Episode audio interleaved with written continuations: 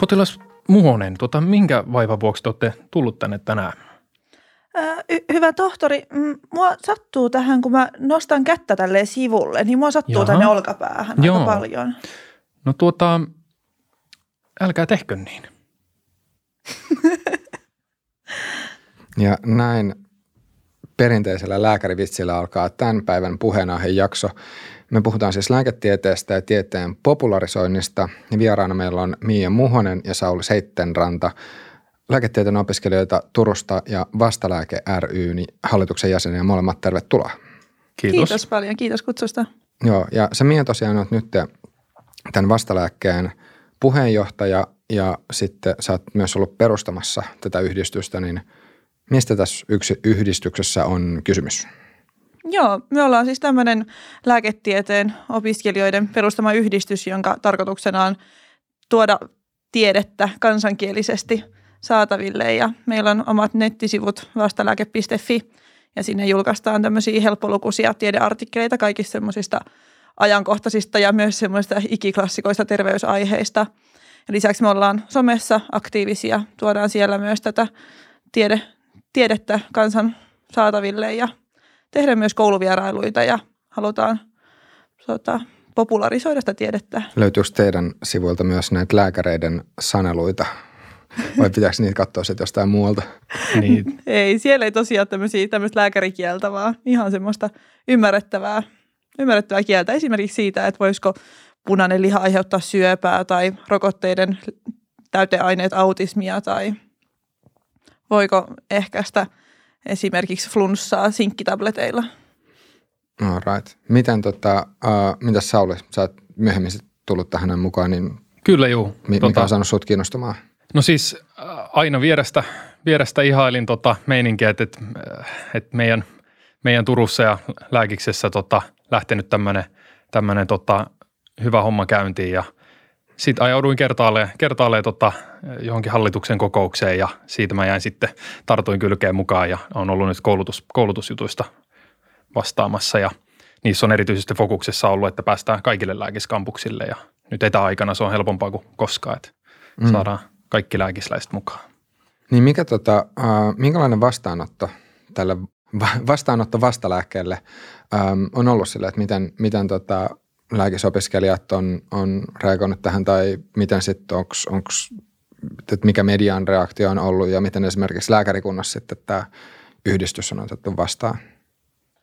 No pääasiassa on ollut tosi hyvää se vastaanotto ja palaute, mitä ollaan saatu. Et kiinnostusta on ollut kaikissa tiedekunnissa, mistä ollaan kysytty ja jäseniä ollaan saatu tosi nopeasti. Et nyt meitä on jo yli satakunta.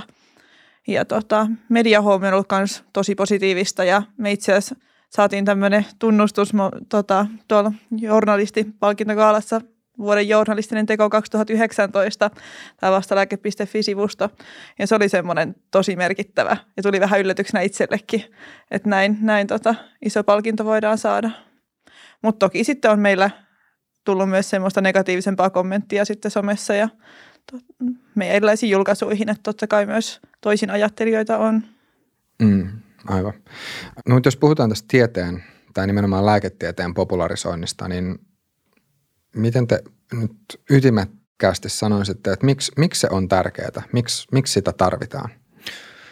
No tota, varsinkin nyt somen aikakautena, niin tota, nähdään se, että some on kiihdyttänyt tietenkin, tietenkin tota median kulutusta, sitten on tullut semmoista tosi nopeata ja, ja tota, ehkä aina vaan enemmän klikkiotsikkopainotteisempaa. Se näkyy ehkä ihan tämmöisen perinteisenkin median uutisoinnissa, tiedeuutisoinnissa, että se on tosi semmoista tosi semmoista huomiohakusta ja semmoista sensaatiohakuista. Niin yksi, yksi, voi pä- olla, yksi päivä kahvi on terveellisintä ikinä ja toisena päivänä se on tappavaa. Joo, joo juuri, juuri näin, että tämmöisiä esimerkkejä tosiaan löytyy runsaasti, että tulkitaan vähän liian, liian tota, hypetetään niin kuin, niin kuin niitä terveysväittämiä ja, ja näin. Ja sitten ne leviää somessa tietenkin ja näin. Mutta siinä on just se, että, että, että nuo niin kuin terveysalan ammattilaiset puolesta ja, ja varsinkin niin kuin akateemikot eivät juurikaan sitten siellä netissä somessa niitä postaile.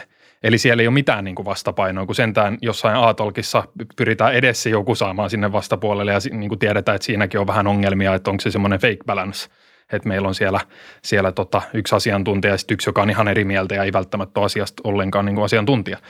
Mutta someen saataisiin vähän tämmöistä balanssia, niin me ollaan niin, niin kuin pyritty sitä tuomaan ja, ja seuraajia on tullut, tullut niille somekanaville paljon ja enimmäkseen siellä se näkyy joissain kommenteissa tosiaan se, se minkä vuoksi me oikeastaan ollaan siellä, eli ne, ne, ne negatiiviset kommentit, se, semmoinen tota, ää, epäluottamus lääketieteeseen ja tämmöinen näkyy siellä, mutta muuten on ollut kyllä erittäin positiivista – palautetta, mitä on kuullut kaikilta niin opiskelijakavereilta ja myös lääketieteen ulkopuolisilta, että, että hei hieno homma. Et, ja, tota, ja joo, pitäisikö kansanvalistusseurasta mainita alkuun, koska sekin oli silloin mukana ja sama aatetta. Niin kuin. Joo, hmm. mä voin ihan kertoakin, mistä alun perin lähti, että tota, niin kuin Sauli sanoi, niin aika vähän lääkärit ja lääketieteen opiskelijat on somessa mitenkään äänessä omalla nimellä ja naamalla kertomassa tie- tieteestä mutta tota, montaa kuitenkin ärsyttää se, että millaisia asioita lähtee leviämään siellä somessa ja millaiset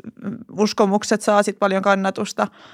Ja tota, meillä oli Juhani Knuuti oli puhumassa tämmöisessä Duodekimin järjestämässä illassa ja hän siellä heitti ilmoille tämmöisen kysymyksen, että, että olisiko kiinnostuneita, että hän itse on pitänyt pitkään semmoista blogia, missä just oikoo terveysväitteitä. Hän ajatteli, että jos perustettaisiin tämmöinen niin opiskelija, opiskelijavetoinen yhdistys, joka tekisi samaa, että olisiko kiinnostuneita. Ja voi arvata, että eihän kukaan siinä sitten kättä nostanut ylös tietenkään yleisöstä, mutta hän sitten fiksusti pyysi, että jos voisi jäädä sen luennon jälkeen sinne kiinnostuneet paikalle. Ja meitä oli semmoinen kourallinen siinä ja sitten todettiin, että all right, että lähdetään tästä viemään asiaa eteenpäin. Ja sitten syksyllä 2018 laitettiin yhdistys pystyyn ja sitten me saatiin meidän hankkeeseen tukea opetus- ja kulttuuriministeriöltä ja saatiin kansanvalistusseura ja lääkärisosiaalinen vastuu siihen sitten kumppaneiksi ja perustettiin vastalääke.fi-sivusto. Ja tota, nykypäivänä sitten sivustoa pyörittää vastalääke ry jäsenet ja sitten on myös ihan tota, toimittaja-ammattilaisia mukana tässä näin, että moniammatillisesti tätä tehdään ja taustalla on myös ihan tämmöisiä lääketieteen konkareita ja niin kuin asian ammattilaisia, jotka myös tsekkaa, että meidän faktat on kunnossa, mitä me sinne sivustolle laitetaan.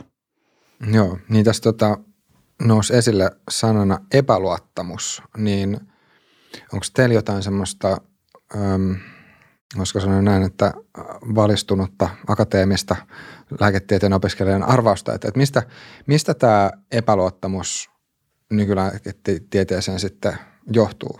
Tai siis, että minkä, minkä takia sitten sitä, sitä tota, ilmenee? No, tämähän on hyvin hankala, hankala kysymys sillä, sillä tavalla, että, että, että jotenkin itse ehkä katson sitä semmoiselta, semmoiselta kantilta, että, että ihmisillä on eri tapoja katsoa maailmaa ja, ja ehkä se, se semmoinen varsin kova tieteellinen tapa katsoa maailmaa, niin – se ei ole se kaikista helpoin tai se vaatii hirveästi harjoitusta ja, ja tota, se on hyvin hankalaa. Se ei ole semmoista tarinallista tai niin kuin mitenkään tällaista niin kuin help, helposti, helposti ymmärrettävää välttämättä, niin, niin sen, sen vuoksi ehkä sitten äh, ihmiset elävät elämäänsä, kasvavat, kasvavat tota, niin he muodostavat tietynlaisia maailman, tietynlaisen maailmankuvan ja uskomuksia, muun muassa uskomuksen siitä, että mihin lääketiede pystyy, ihan sen perusteella, mistä he saavat tietoa siitä. Ja, ja tota, ehkä sitten osa, osa niin kuin semmoisista negatiivisista ää, a, niin kuin ajatuksista lääketiedettä kohtaa voi tulla vaikka, vaikka ihan vaan pettymyksistä, että ei pystynytkään auttamaan jossain vaivassa, mihin ajatteli, että olisi, olisi että ehkä jotkut tämmöiset voi siihen muun muassa vaikuttaa. Niin, joo. joo tuosta itse asiassa tulee myös mieleen se, mitä välillä, välillä on kuullut eri ihmisiltä, että, että mitkä voi vaikuttaa, että, että jos on vaan, ähm, no nämä on tavallaan, voi sanoa, että nämä on pettymyksiä, mutta just se, että, että jos on ollut semmoisia kohtaamisia lääkäreiden kanssa, joissa sitten lääkärit on vaikuttanut vaikka ylimielisiltä tai jotenkin silleen – muuten, muuten tota, käyttäytynyt semmoisella, voisiko sanoa potilasta, tai että, että, että, potilaat on kokenut, että nyt lääkäri on käyttänyt, käyttäytynyt potilasta vaikka halve, niin kuin halveeraavalla tavalla, niin että tämmöiset kaikki jutut sitten. Nämähän on ilmeisesti yksi yleisimmistä niin kuin syistä, syistä tota, valitusten syistä, mitä, mitä tota, tulee lääkäreistä, että ne liittyy siihen itse kohtaamis, kohtaamiseen ja siihen vuorovaikutukseen. Ja se on, se on toki tärkeässä roolissa siinä, siinä niin kuin luottamuksen rakentamisessa ja semmoisessa, semmoisessa tota, molemminpuolisessa luottamuksessa, että onko nyt lääkäri sitten kuunnellut siinä oikeasti, mikä se vaiva oli ja mikä se vaikka huoli, huoli siihen vaivaan liittyen oli ja, ja näin, että, että jos sieltä sitten tulee vaan latinan termejä ja näin, niin se ei yleensä sitten vastaa siihen tarpeeseen. Joo. Sitten oli toinen, toinen juttu, mikä tuli myös mieleen vielä tuossa, just että nämä pettymykset siihen, että, että lääketiede ei ole pystynytkään johonkin, mutta äm, niin itse asiassa pohjakysymys, että kuinka monta vuotta te olette nyt ollut opiskelijoina? Mä oon nyt viidettä vuotta opiskelemassa. Joo, itse on viimeisellä eli kuudennella Joo. vuodella ja on tehnyt töitä välivuoden tässä ihan terveyskeskuksessa. Joo, niin miten teidän oma suhtautuminen lääketieteeseen on muuttunut tai tarkentunut tässä opiskelujen matkalla? Jos, te, jos te yritätte vähän niin kuin muistella sitä, että millaisena lääketiede tai lääkärit tai terveydenhuolto näyttäytyy silloin, kun te olitte nuorempia ja nyt miltä se, nyt, miltä se maailma nyt näyttää sisältäpäin? No, mä ehkä, ehkä kuvailisin sitä silleen, että, tota, että aikaisemmin oli ehkä se ajatus, ajatus että, että, että juuri tämmöinen, että kun menee lääkäriin, niin sit saa, saa niin kuin jonkun hoidon tai korjauksen, joka parantaa. Tai oli ehkä tämmöinen vähän sen, vähän sen niin kuin ajatus siihen liittyen, että se on semmoinen selkeä, selkeä että sinne vaan ja sitten homma, homma ratkee. Mutta nyt se on ehkä sitten – itellä, itellä niin kuin mielessä jakautunut silleen, että on kaksi, kaksi semmoista lootaa tavallaan, mitkä pitää, pitää ymmärtää täy, niin kuin ehdottoman hyvin, että on periaatteessa ne semmoista, mitä ei osannut kuvitellakaan, että mitkä, mitkä pitää niin kuin tunnistaa ja niihin on olemassa täsmähoitoja. Ne on niin kuin voi, voi olla vaarallisia tai, tai tälleen tai on ylipäätään, että on semmoista, mihin on selkeä tarkka hoito ja sitten sit on tavallaan semmoinen, missä on, missä on niin kuin huoli oireista tai, tai – joku, tai sitten ihan vaan semmoinen, semmoinen tila, mihin ei valitettavasti ole mitään täsmähoitoa, vaikka ihan tavallinen flunssa, eli ei mikään influenssa, vaan se tavallisin flunssa, flunssa, jonka aiheuttaa rinovirus, niin siihen ei ole löytynyt välttämättä semmoista täsmä, täsmähoitoa, että – et, et, vähän on niin kuin kaksi semmoista luokkaa. Ja ehkä varsinkin se ylin, se voi olla niin, että, että ne ylimmät vaivaa kaikista eniten. Se, missä on huoli jostain oireesta, jostain ärsyttävästä vaikka flunssasta ja siihen haluaisi nopea ratkaisu. Ja sitten siihen ei olekaan, että, että antibiootit ei yleensä mihinkään rinovirusfluntta ei, ne ei auta siihen siis, koska se on virus. Ja se tuottaa pettymyksen ja sitten voi olla niinkin, että ei, ei edes älyäkään, että joku semmoinen vakava asia, joka pitää hoitaa siellä toisessa, toisessa luotassa, niin, niin – niin, niin olisi, olisi vakava. Että vähän tälle ehkä jaottunut, jos, jos saa kiinni tämmöisestä. Joo, Joo. allekirjoitan kyllä ihan täysin hmm. tonne, että ehkä on ollut vielä niin kuin, voisi sanoa ehkä, että ehkä nykyajatu, tai tämänhetkiseen tämmöiseen lääketieteelliseen kuvaan verraten, niin ehkä semmoinen ylioptimistinen ajattelutapa, että kaikkeen löytyy heti ratkaisu, kun menee vaan lääkäriin, niin ehkä on tullut sellaista realismia kanssa sen suhteen, että, että kaikkea. Kaikkea ei voi välttämättä parantaa heti ja kaikkea ei välttämättä löydy vastausta ja että asiat kehittyy ja muuttuu. Että se, mikä ennen on saattanut olla hoito, hoitosuositus, niin voikin muuttua. Että päivittyy tosi paljon ja tuota, mm. koko ajan oppii uutta siis jatkuvasti. Mm. Niin se on jännä, koska just, että jos miettii, että mihin, mihin kaikkiin taikatemppuihin nykylääketiede pystyy, niin mm. toisaalta miettii, että onhan se siis ihan, ihan mm. käsittämättömän mm ihmeellisiä asioita, mitä voidaan mm. tehdä. Mm. Mutta just, just se, että samanaikaisesti on semmoisia jotain tämmöisiä ikään kuin basic tai perusjuttuja, joille sitten ei voida mitään. Mm. Niin. Ja sitten on myöskin siis tavallaan semmoisia jäänteitä, eli, eli nykyään paljon hehkutetaan siis sitä, että on tutkimukseen perustuvaa lääketiedettä, eli että se on aina tieteeseen perustuvaa, mutta paljon on myöskin sitten, äh, saattaa olla semmoisia niin jäänteitä, että on totuttu tekemään jollain tavalla, että, että äh, Yksi esimerkki, mikä tulee, mikä tulee ensimmäisen mieleen, on, on tämmöiset polvikierukan leikkaukset, eli, eli tota, loukkaa polven just oikealla tavalla, niin siellä sitten on aikaisemmin on menty sinne semmoinen kierukka-leikkaus tekemään sinne polveen tähystämällä. Ja sitten sitä ei kukaan kyseen, kyseenalaistanut, mutta jossain kohtaa tehtiinkin vertailututkimus, jossa toiset hoidettiin sillä tavalla ja toisia ei hoidettu, niin ne paranikin yhtä,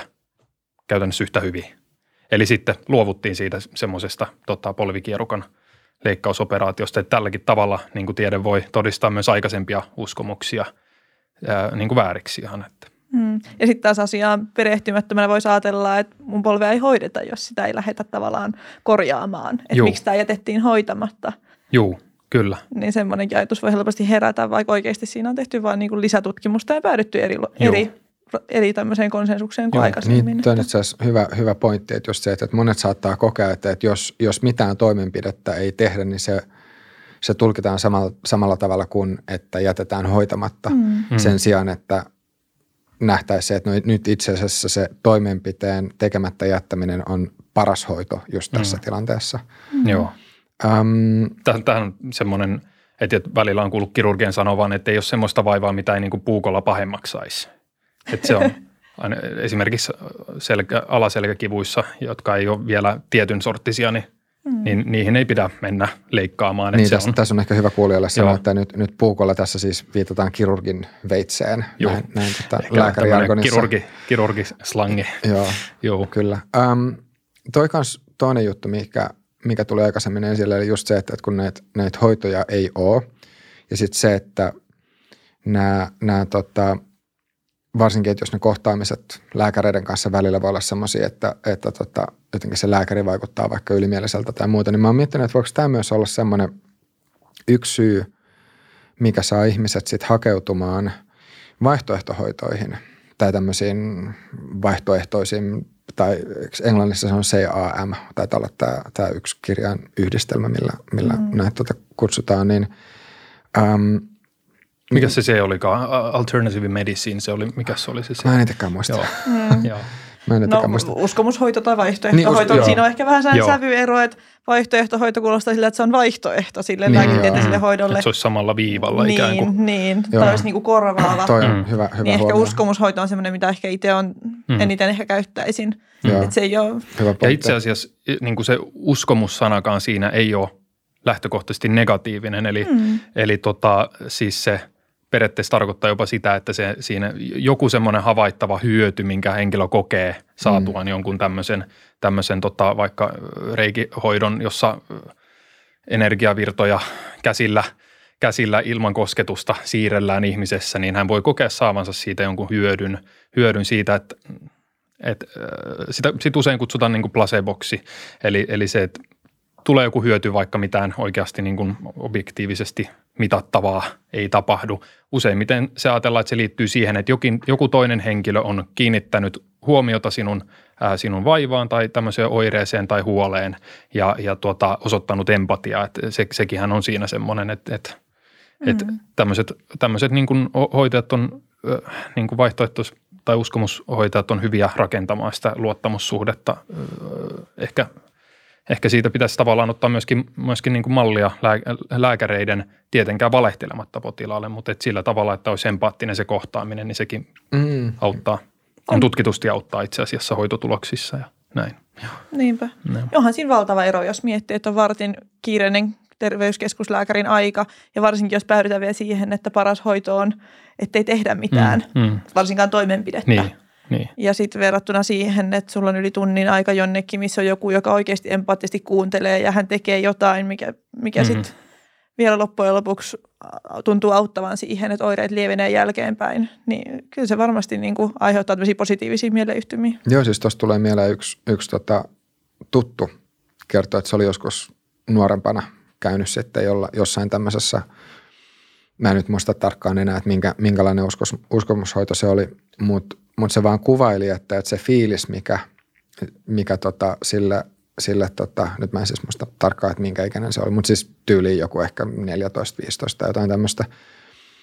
Että se fiilis, mikä siitä jäi, oli just se, että, että nyt on joku, joka kuuntelee ja joku, joku joka ottaa vakavasti. Että just tämä terveyskeskuksen 15 minuuttia, niin se on semmoinen tosi, että, että siinä ei kauheasti, kauheasti tota, ehdi, ehdi tota, ähm, sukeltaa siihen. Mun mielestä se on, se on, se on täysin ymmärrettävää, että terveyskeskuksessa niin joudutaan niin kuin miettimään sitä aikaa, että, että koska potilaat tulee tosi paljon ja, ja tota, sitten jos lääkärin näkökulmasta näyttää, että nyt tämä ei vaadi hoitoa, niin sitten ikään kuin otet, ohjataan ulos ja otetaan seuraava sisään. Mutta jos yrittää men, niin kuin miettiä sen potilaan kannalta tai sen ihmisen kannalta ja sen sen omasta kokemuksesta käsin, niin kyllähän siinä on ihan valtava ero. Hmm. Mm. Hän tulee mm. vähän niin kuin jopa tyrmätyksi siinä ikään kuin sen mm. kanssa. Että. Mm. Joo. Mulla on itselle omakohtainen esimerkki tästä, kun me päästiin MOT-ohjelman vieraina tota, kokeilemaan tämmöistä bioresonanssihoitoa. Ja me mentiin sinne ja tota, sitten siitä tehtiin, nauhoitettiin ja niin kuin käytiin läpi sitä, että millaista tämä bioresonanssihoito on ja mä menin sinne semmoisen niin semmoisten toiminnallisten vaivojen kanssa, joihin ei ole mitään niin kuin selkeää lääketieteellistä hoitomuotoa. Ja sitten myös sellaisen niin kuin selkäkivun kanssa, johon ei oltaisi tehty operaatiota vielä. Eli molemmat semmoisia, mitkä aiheuttaa ehkä semmoista tyytymättömyyttä terveyskeskuspotilaassa. Ja tota, siellä oli toista tuntia kesti se aika ja hänellä oli niin kuin selitykset kaikkiin niihin mun oireisiin ja hänellä oli niin kuin hoitokin näihin mun oireisiin ja sitten vielä kun sieltä lähettiin, niin hän oikein lämpimästi halas mua ja se koko niin kuin, hmm. kaikki oli hyvin päinvastaista verrattuna siihen, mikä se kokemus on sieltä terkkavastaanotolta. Hmm. Hmm. Niin kyllä tässä, tässä se, mitä, mikä tulee mieleen, että kuinka paljon, kuinka paljon näissä vaihtoehto- tai uskomushoidoissa on kysymys myös siitä, että ihmiset kaipaa – Siis se, että, että tämä kuulluksi tuleminen on, hmm. on yksi sellainen juttu, mutta että kuinka paljon siinä voi olla myös se, että joku, joku ajatus siitä, että on toivoa. Että, että se, että tälle, hmm. tälle asialle nyt voidaan vielä tehdä jotain. Hmm. Että kuinka helppoa on jotenkin ajatella, että no, että nyt vaan ei tiedetä ja pitää elää tämän, hmm. tämän asian kanssa. Hmm. Tämä on muuten erittäin hyvä pointti, koska sehän on se, mikä, mikä usein tieteestä tulee vastaukseksi valitettavasti, että, että vielä ei tiedetä vastausta. Ja, ja tota, se joutuu sitten tavallaan, se tulee sieltä akatemian kautta, lääketieteellisten kautta ja, ja tota, sitä kautta niin kuin periaatteessa meillekin, että mitä meillä hoitovaihtoehtoja on, on niin sitten se joudutaan toteamaan, että tähän ei niin kuin valitettavasti ole. Ja se, se, ei, se ei kyllä niin kuin sitä just sitä toivoa valit, niin kuin tarjoa. Mm.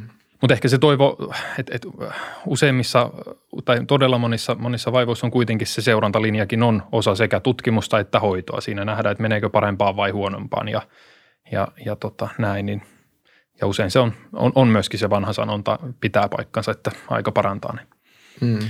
Joo. Niin Lääkäriliitto kai mm. joskus, oliko se 70-luvulla, kävi sisäisen keskustelun siitä, tai joskus siis menneenä vuosina, että, että olisiko oikein määrätä tämmöisiä placebo-pillereitä. Ja silloin lopputulos oli se, että, että se olisi eettisesti väärin, että näin, näin ei tehdä. Ja, ja tota, mutta tämä on just jännä kysymys. Minusta olisi hauska, hauska kuunnella teidän, teidän ajatuksia kanssa vielä siitä, että, että jos, jos, jos on sellainen tilanne, että, että me voidaan, tai että kun me, kun me nähdään tutkimuksesta, että placebo, placebo-efekti on ihan todellinen tämmöinen va- vaikutusmenetelmä ja se, se, niin kuin, se, se voi lisätä ihmisten hyvinvointia, niin sitten tämmöisen placebo-pillerin määrääminen voisi – tietyissä tapauksessa sit jeesata sitä potilasta, mutta silloin taas se voisi tarkoittaa sitä, että silloin sen lääkärin pitäisi puhua höpöjä sille, sille potilaalle. Niin, niin tässä, jos olisi tämmöinen tilanne, tosin siis tämähän on sinänsä jännä, että placebo-efekti joissain tilanteessa toimii, vaikka se kohde tai potilas tietäisi, tietäisi sen, että on placebo. Se on, se, se on, kans, juu, se on kans tosi, tosi jännä. Mutta se, että, että, että, tota, mutta että jos, jos, jos näin vähän yksinkertaisesti yksinkertaistettuna pistäisi vaakakuppeihin toiselle puolelle sen, että placebo-efekti ja, ja potilaan hyvinvoinnin lisääntyminen ja sitten toisella puolella on se, että puhuuko totta. Niin kumpi, kumpi näistä nyt sitten on, on tärkeämpää tai miten, miten sitä nyt lähtee sitten arvottamaan. Mutta mi, mitä te itse ajattelette? Joo. Valitettavasti, niin, niin, niin kuin kallistun kyllä siihen, että pitää, pitää puhua totta ja sitten ehkä mieluummin käyttäisi just, just että tavallaan – sitä voisi tutkia vähän enemmän, enemmänkin, että tota, kuinka hy, hyvin tai kuinka isolle porukalle ää, niin kuin toimii tämmöinen placebo, jossa henkilö tietää sen olevan placebo. Että et, et sillä tavalla, että se sanotaan ihan suoraan, että, että tota, tämä, tämä voi niin kuin auttaa sinua tämmöisen kehotuksen kautta niin kuin helpottamaan sinun suhtautumista tähän oireeseen – koska siitähän siinä usein, usein on kanssa, kanssa kyse, että mikä on tuonut sinne vastaanotolle on lähtökohtaisesti se huoli siitä oireesta enemmän niin kuin monissa tapauksissa tai että se oire jotenkin vaivaa itseä niin kuin mieltä, niin silloin se suhtautumistapa siihen oireeseen voisi muuttua ja siinä totuus kyllä pitää mun mielestä pysyä, koska ei pidä enempää vääristää ainakaan sitten tota maailmankuvaa siitä, mikä on tieteellä niin kuin saatu paras mahdollinen arvio siitä, mitä totuus on. Mm. Joo, mm. mä oon samaa mieltä, että kyllä mä lähtisin se totuus edellä ehdottomasti, että tuntuisi väärältä valehdella potilaalle ja niin kuin, tavallaan höynäyttää sillä, että saisi sillä placebolla, jollakin oikeasti placebo-pillerillä tehtyä sen vaikutuksen. Että ehkä enemmän mä käyttäisin semmoista niin kuin, sellaista ns-placeboa, että tota, oikeasti tutkisi sen potilaan huolella, vaikka tuntuisi, että se ei ehkä ole tässä hirveän oleellista, mutta tekisi oikeasti ihan tämmöisen niin kuin lääkärin tutkimuksen ja tota, haastattelisi kunnolla ja tota, kysyisi niin kuin tarpeeksi, ja tarpeeksi avoimia kysymyksiä, niin siinä se placebo on jo se, että tulee kuulluksi, niin tulee ehkä myös semmoinen luotto siihen, että ehkä tämä vaiva tai huoli, mikä tuli lääkäriin, niin oli ehkä vähän tarpeeton ja eiköhän tämä tästä ajan myötä myös helpota ja varmasti alkaa helpottaakin. Niin tuossa kanssa miettii sitä, että, että voiko että vaikka, vaikka se paine tulee silleen, että nyt pitää nämä tota, vastaanottajat pitää lyhyinä, koska niitä potilaita tulee niin paljon, niin jos ne olisikin pidempiä ja sitten potilaat ehdittäisiin tutkia paremmin ja ne, ne hoit, tai siis ne vastaanottotilanteet olisi jotenkin semmoisia, että niistä myös jäisi ihmisille parempi kokemus, niin voisiko se itse asiassa johtaa siihen, että sit, sitten tulisi potilaat vähemmän jatkossa? Että jos on joku, joku, joku potilas, jolle jää se fiilis, että nyt mä oon käynyt täällä kolme kertaa ja vieläkään ei tota, Tämähän on, ei ota tosissaan niin, vielä. Niin, ja nyt mä, nyt mä vielä uudestaan menen. Niin. Joo, tätähän kutsutaan häiriökysynnäksi. Tämä on tämmöinen uusi, vanha ajattelutapa muualla, muualla niin kuin organisaatioissa, mutta et, et sitä ajateltaisiin myöskin, myöskin tota suomalaisissa ää, ihan julkisissa terveydenhuoltopalveluissa, joissa, joissa resurssit on aina, aina pula ja joudutaan tiivistämään, niin juuri tämä, että, että tavallaan kun ei ole pystytty vastaamaan siihen tarpeeseen ja tulee tavallaan lisää sitten niitä käyntejä, niin sitten se luo semmoisen vääristyneen kuvan, että kuinka paljon oikeasti tarvitaan tai kuinka paljon sitä kysyntää oikeasti on, on niistä palveluista. Että mm. Tämä on semmoinen, mihin kyllä toivottavasti Joo. löytyisi ratkaisuja. Mutta mennään nyt mm. itse asiassa vielä tähän, tähän sitten niin kuin tämän teidän yhdistyksen toimintaan ja takaisin sinne terveys, mm. terveysviestintään, niin ähm, miten te näette just, jos, jos miettii nyt vaikka median roolia ja just tätä sosiaalisen median roolia tässä, tässä terveysviestinnästä, niin miten, miten lähtisitte avaamaan? No kyllähän terveys on sellainen asia, mikä just koskee jokasta ja kiinnostaa myös hyvin montaa. Ja monella on myös aika vahvoja omia mielipiteitä siitä omasta terveydestään ja voinnistaan. Ja kyllähän sitten niin kuin, tosi monet pyörii sosiaalisessa mediassa, tosi monet lu- lukee tai seuraa jotain mediaa. Ja siellä on totta kai myös terveysuutisia, koska ne kiinnostaa. Niin kyllähän sieltä totta kai omaksuu tahtomattaankin aika paljon tietoa. Ja sielläkin sitten totta kai fiili tuo sulle just niitä sua kiinnostavia asioita ja ne sitten vahvistaa entisestään sitä sun näkemystä ja maailmankuvaa. Niin tota, se voi itse asiassa vaikuttaa tosi paljonkin ja eri ihmisiin eri tavoilla. Että eri ihmiset saa sieltä mediasta erilaisen käsityksen terveydestä ja terveysväitteistä. Hmm. Mutta juurikin tämä, mihin vähän aikaisemmin viittasi, että se niin kuin asiantuntijoiden, ää, lääkäreiden tai tota, sairaanhoitajien tai psykologien, kenen vaan niin kuin semmoinen, semmoinen ää, tietämys ja tieto ei, terveystieto ei näy siellä. Että sitten siellä ei, ei liiku niin kuin tämmöiset parhaaseen tietoon perustuvat terveysväitteet, vaan jotkut muut terveysväitteet. Ja sitten niiden, niiden paikkansa pitävyydestä ei välttämättä ole yhtä vahvaa semmoista näyttöä. Mitä te veikkaatte, että minkä takia sitten asiantuntijat ei ole niin vahvasti läsnä varsinkaan siis jos puhutaan sosiaalisen median puolella, niin mistä se on johtunut? No usein tiede ei ole niin semmoista mustavalkoista ja on hmm. huomattavasti helpompaa tehdä kiinnostavia lyhyitä tekstejä sillä tavalla, että siinä on selkeästi joku tietty totuus. Niin semmoinen voi joku ehkä... selkeä ratkaisu. Niin selkeä kuin, ratkaisu. Niin kuin, tässä on vaiva ja tässä on ratkaisu tai näin. Hmm. Vähän niin kuin semmoista mainos sloganimaista tai mainos TV-mäistä jopa. Niin, niin se on hmm. kyllä totta. Että, tota... Kun taas sitten tiede, niin on monessa asiassa epävarmaa ja kaikki ei voi välttämättä yleistää. Et, et, et, niin kuin puhuttiinkin, että et, tota, ehkä lehdistö saattaa toiset journalistit enemmän, enemmän vahingossakin tai jutun paineen alla niin tehdä niin kuin mm, sensaatiohakuisesti yleistää jonkun, jonkun pienellä porukalla tehdyn – höttösen tutkimuksen niin pätemään jo kaikkien, että kun syöt suklaata, niin laihdut nopeammin tai tämmöinen. Mm, tai just Joo. poimii jo tutkimuksen jonkun pienen niin. osan, josta sitten paisuttelee sen otsikon ja tavallaan mm. aivan käänteisesti tekee siitä sen isoimman mm. asian ja sitten hyvin lyhyesti kertoo siitä muusta. Niin. Ja yksi, mitä mä kans mietin tässä, että minkä takia just tota, ne tavallaan se tieteellinen terveysnäkemys ei tule ensimmäisenä siellä somessa vastaan, niin valitettavasti ei ihmisiä ehkä kiinnosta nähdä taas jälleen kerran ne suomalaiset ravitsemussuositukset siellä, koska on paljon raflaavampaa kuulla jonkun ihmisen oma tarina, kuinka hän on jollain toisella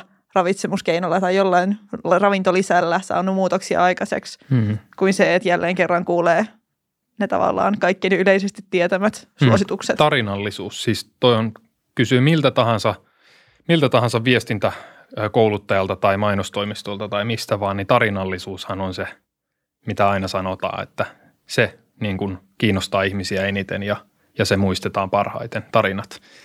Niin kuin sitä tiedät, on niin vaikea pukea tarinoihin. Mm, niin sitten se on se myöskin. Niin tuossa on, mm. on kieltämättä myös semmoinen, että jos, jos miettii kahta tarinaa, jossa toinen tarina on semmoinen, että mä tein just lääkärin ohjeiden mukaisesti ja näiden lainausmerkeissä virallisten suositusten mukaisesti. Ja, ja sitten laihduin tosi paljon ja kunto parani ja elämänlaatu parani. Verrattuna semmoiseen tarinaan, missä on joku ihminen, joka sanoo, että, että, että, niin kuin, että lääkärit sanoi mulle sitä tätä ja tein just päinvastoin ja sitten sain sitten sit kaikki meni mm. parempaan mm. suuntaan. Mm. Niin onhan tuo jälkeen. Siihen tulee juonenkäänne jo. Niin, se on niin paljon se, mielenkiintoisempi on. tarina jo ja, ja tota, joo, näitä on monennäköisiä just. Ja sen lisäksi paljon halutaan myös semmoisia helppoja ratkaisuja, koska just se, niiden ne viralliset mm. suositukset vaatii usein aika semmoista pitkäjänteisyyttä ja niissä ei ehkä ole mitään kovin sellaista raflaavaa tai sellaista selkeää niin kuin yhtä ratkaisua. Niin tota, sen takia usein sit kaikki muutkin erilaiset ehdotukset saa kannatusta ja sitten tähän vielä sekoittuu se, että kuinka paljon on kaupallisia yhteistöitä, varsinkin sosiaalisessa mediassa, jotka sitten mm. vaikuttaa mm. siihen, että mitkä, mitkä mitkä asiat niin tulee esiin siellä somessa. Mm-hmm. Eli nämä influencerit ja tämmöiset, niin, että jos on saanut, saanut tota laajan yleisön ja kertoo omasta lifestylistaan ja sitten siinä on mukana vielä markkinointilauseet jostain, jostain luontaistuotteesta, vitamiinivalmisteesta tai tämmöisestä, niin sitä kautta ne leviää sitten semmoiset ehkä ajatukset, ja, koska seuraajat luottaa siihen mm. influenceriin ja näin. Joo. Siinä yhdistyy se tarinallisuus mm, taas, mm, kun mm. ajattelee, että tuntee. Mitä, mitä mieltä te olette, kun yksi, yksi sellainen asia, mitä Suomeen ollaan nyt jo jonkun aikaa oltu puuhaamassa mm. lainsäädännössä, siis eduskunnassa, niin tämä niin sanottu puoskarilaki. Tai se, että, että näihin, näihin tai että nämä uskomus- tai vaihtoehtohoidot jollain tavalla tulisi nykyistä, nykyistä enemmän säännellä, niin jonkinnäköisen sääntelyn alaseksi. Niin ähm, – Miten, miten te näette, että, tai että pitäisikö teidän mielestä näitä uskomushoitoja tai, tai vaihtoehtohoitoja säännellä nykyistä enemmän jollain tavalla, tai sitten pitäisikö niihin liittyviä terveysväitteitä jotenkin vielä nykyistä, nykyistä enemmän säännellä vai, vai mitä te ajattelette? No siis mä suhtaudun ehkä vähän silleen, että, että no – vaikea nähdä, että miten se sitten sääntely itsessään suoranaisesti tapahtuu, tapahtuu ilman, että se jotenkin kauheasti rajoittaa ihmisten ilmaisun vapautta tai jotain tämmöistä, tämmöistä näin, että, että, että nykyään sääntely niin kuin ammattihenkilö nimikkeisiin kohdistuu sille, että jos on se titteli, niin sitten voi, voi tota, tulla kirjettä valvovalta viranomaiselta, mutta muuten se on hyvin vaikea, vaikea puuttua, jos henkilö vain julistautuu julistautuu, tota, mikä meillä oli näitä esimerkkejä. No esimerkiksi josko... ravitsemusterapeutti, joka on ihan tämmöinen yliopistotutkinto. Ravin... Niin, se on. Niin, niin sitten on taas, sen, se on suojattu nimike, mutta sitten on ravintoterapeutteja niin. esimerkiksi ja ravintoneuvojia, ravitsemusneuvojia. Niin, niin ei, miten sitä pystyy sitten sääntelemään tavallaan, mutta toisaalta, toisaalta kuitenkin meillä on, että mainos – niin kuin jos tuotetta mainostetaan, niin siinä ei saa olla, niin kuin sitä on säännöstelty, että minkälaisia terveyslupauksia saa olla. Että ei saa suoraan sanoa, että tämä auttaa parantamaan jotain tautia tai lievittämään jonkun taudin oireita, mutta sitten sitä toki kikkaillaan, niin kuin nähdään vita- Mä... vitamiinivesi, oliko tämä esimerkki vai? Mulla oli vain yksi esimerkki, just jonkun tämmöisen luontaistuote mm. kaupan verkkosivulla surffasin ja Joo. siellä oli joku tämmöinen luontaistuote ja tota, siellä luki mun mielestä hauskasti, että valitettavasti emme voi kirjoittaa tässä enempää tuotteen terveysvaikutuksista. Okei. Okay. Tai jotenkin tälleen, että he antoivat Joo. olettaa, Joo. asiasta voi tulla keskustelemaan. Vita, vitamiinivesi Vitamin Water, joka taitaa olla Coca-Cola-kampanin omistama tuote, niin hehän ja moni muukin tekee sitä samaa. Eli, eli tota, ää, tässä on vitamiini C ja ää, vitamiini C on tärkeää ihon hyvinvoinnille. He ei lupaa mitään niin kuin terveysvaikutusta sen juomisesta. Ja useimmiten siellä on 20 prosenttia päivän saantisuosituksesta ja kun monista muista lähteistä saa niin kuin – kolmea, se on kolme euroa se pullo, eli se on ihan järkyttävän kallistakin vielä vettä, jossa on puolikas tai murtoosa multitapsista laitettu sisään, niin se on Joo, mm. kyllä. Mm. Luontaistuotteet, pitäisikö meidän puhua luontaistuotteista Joo. vähän se? No, mulla, on, mulla, on tämmönen, mulla on siis äh, se, miten mä mietin, mietin äh, sitä, äh, että minkä takia tätä, tätä niin kuin tota teoriaa, että, että, että, että luontaistuotteet on parempia kuin – lääkkeet ja lääkefirmat ei halua, että luontaistuotteet millään tavalla niin kuin menestyy tai näin ja sitä käytetään markkinointi tämmöisenä retoriikkana tai argumentaationa, niin, niin siinä on vähän semmoinen juttu, että, että jos siellä luontaistuotteessa jonkun kasvin uutteessa tai jossain tämmöisessä valmisteessa olisi jotain vaikuttavaa ainetta, joka oikeasti auttaisi johonkin vaivaan, niin kyllä ne lääkefirmat tulisi tutkisi sen ja ottaisi sen omaan lääke niin kuin repertuaariinsa ja myisi se. Eli, eli tämä on vähän niin kuin se semmoinen tietynlainen ar- argumentti kyllä niitä, niin kuin, niiden va- lupailtuja vaikutuksia vastaan. Et, ja varsinkin tällä tämmöisellä argumentaatiolla, että lääkefirmat eivät halua tietävän. Se olisi ihan hyvä bisnes heillekin, jos sieltä löytyisikin joku vaikuttava ainesosa sieltä luontaistuotteesta. Niin, ja kyllä tietysti mm. tämä, tämä menee toisen suuntaan, että kuka tahansa, joka myy mitä tahansa, niin on sen tahon, ottamatta kantaa siis silleen, että mistä asiasta on kysymys. Mutta jos joku taho myy jotain, niin silloin sen kyseisen tahon kannustimena tai intresseissä on esittää se asia niin, että ihmiset ostaisi just sitä asiaa, mitä on itse mm. myymässä. Mm. Tietysti. Et, et, tota, mikä, mm. Ja siis tämä pätee kaikkeen. Mä, mä jäin tota miettimään sitä, että sit toisaalta niin, ö, voihan olla myös niin, että on, on joitain semmoisia vaikka ainesosia, joiden, joiden tota, sitten – vaikka patentoiminen olisi, mm. olisi hankalaa tai niiden, Kyllä. niiden että se olisi, että va, et, Muuttaminen pal- niin, tuotteeksi, niin, jota voi myydä omistusoikeudella. Niin, Joo, siis se on se, totta et, kyllä. Et, et joku, että kun lääke, lääkekokeet on kuitenkin, mm. tämä lääketutkimukset on älyttömän kalliita, ja sitten jos, lääkefirma, niin, ja sit jos lääkefirma laskee, että okei, nyt tässä itse asiassa mm. ei ole bisnestä, mm. niin silloin tästä ei kannata tehdä Juu, lääkettä. Joskus voi ehkä olla näin. Kyllä, kyllä. Ja tai ihan niinkin, että vielä ei ole löydetty tai niin. tutkittu sitä kyseistä harvinaisen kasvin, kenties sukupuuttoon kuolevan kasvin ää, uutetta, että mitä kaikkia aineita sieltä löytyisi. Et, et, et, tota, näin, mutta ennen kuin se on löytynyt, niin sen väitteen tekeminen on ihan niin kuin kolikoheitto, että pitäisikö, mm. voisiko semmoinen pitää paikkansa, sitten se auttaisi just siihen pikkuvarpaan, pikkuvarpaan johonkin ää, kovettumaan. Niin. Et se on niin kuin se, Joo. että ennen kuin se on tutkittu. Joo. Se on totta. Et pitää tiedostaa se, että me ei tiedetä niitä asioita, että ei voi myöskään väittää, että ei ole mitään vaikutuksia, mutta sen voi sanoa, että, että, että jos se lupaa jonkun vaikutuksen jollain tavalla ja siitä ei ole mitään tutkimustietoa, niin sitten on, voi sanoa, että no, tätä väitettä ei ole todistettu. Niin Mutta ei voi sanoa, että ei ole mitään vaikutusta sillä niin, aineella, niin koska ei sitä ole tutkittu. Niin tämä on itse asiassa musta tuntuu, että tämä on mm. kanssa, mikä voi joskus mm. joillekin olla – kauhean epätyydyttävä vastaus, mm. jos sanoo, että tästä ei ole näyttöä. Että halutaan se vastaus, että no, et, sano nyt, tehoaako se vai eikö se tehoa? Mm. mm. Toimiiko se vai onko se humpuukia? Mm. No. Ja sitten jos se vastaus on se, että no nyt meillä tällä hetkellä ei ole tutkimusnäyttöä mm. ottaa kantaa siihen, että, että, että onko tästä vai ei, niin se on, se on, se on kauhean epätyydyttävä vastaus. Mm. Jep, se jättää ihan auki kokonaan. Se ei ole tavallaan vastaus lainkaan. Niin. Se jättää mm. kokonaan se auki. Va- vaikka sitten se on taas just se lähtökohta, miten lääketiede tai tiede ylipäänsä toimii. Et. Mm, näinpä. Joo. Um, no oli joku asia kanssa, mikä tuli näistä luontaistuotteista mieleen. Niin, siis tämmöinen kela kanssa, että et jos, okei, okay, onhan sitten myös luontaistuotteita, jotka on ihan aidosti vaarallisia ihmisille, että saattaa olla maksatoksisia, tai sitten varsinkin just näette, että jos on joku tietty luontaistuote yhdistettynä johonkin vaikka lääkkeeseen, niin sitten sit voi tulla haitallisia vaikutuksia. Joo. Mutta just se, että, että sitten voiks, voisiko jotenkin ajatella näin, että luontaistuotteet sit on semmoinen niin kauan kuin ne on valmisteita, että vaikka nyt niistä ei olisi erityistä hyötyä, mutta jos niistä ei ole haittaakaan, niin onko se vähän semmoinen ulkoistettu placebo-pilleri tietyllä tavalla. Et nyt kun sitä placebo-pilleria ei sitten lääkärin vastaanotolta saa, niin sitten jos ihmiset jonkun kuitenkin pillerin haluaa, että niillä on se joku toivo, niin sitten siis, sit ajaako ne vähän tätä virkaa? Siis kyllä mun mielestäni ainakin meille on, on jossain, jossain kurssien yhteydessä vähän niin kuin äh, kehotettukin ajattelemaan sitä sillä, sillä tavalla, että tota, et, et toiset ihmiset vaan on päättänyt käyttämään, että ei, ei ketään voi pakottaa olemaan, jos, jos niitä on kaupan ja näin.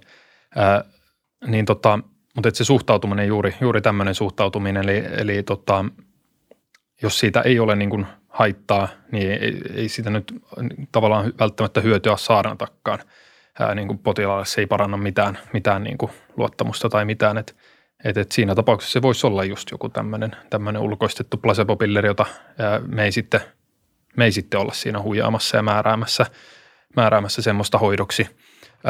Että et siis on ihan tämmöinen tietokanta, johon on pyritty yhdistämään, tota, joka on, joka on tota, Duodeckimin ylläpitämä herbal, herbal lääkäreiden ja terveydenhuollon ammattilaisten tietokanta, johon on pyritty kasaamaan sitä. On toki aika vähän sitä tutkimusta yleensä, yleensäkin niin kuin luontaistuotteista, eli, eli näin, mutta sinne on pyritty kasaamaan, että löytyisikö joku yhteisvaikutus jonkun lääkeaineen kanssa, jolloin lääkäri voisi sitten suositella sanoa, että, että tätä ei kannata ottaa tämän kanssa yhteydessä, tämän sinun lääkityksen kanssa tätä luontaistuotetta, että se on vaarallista.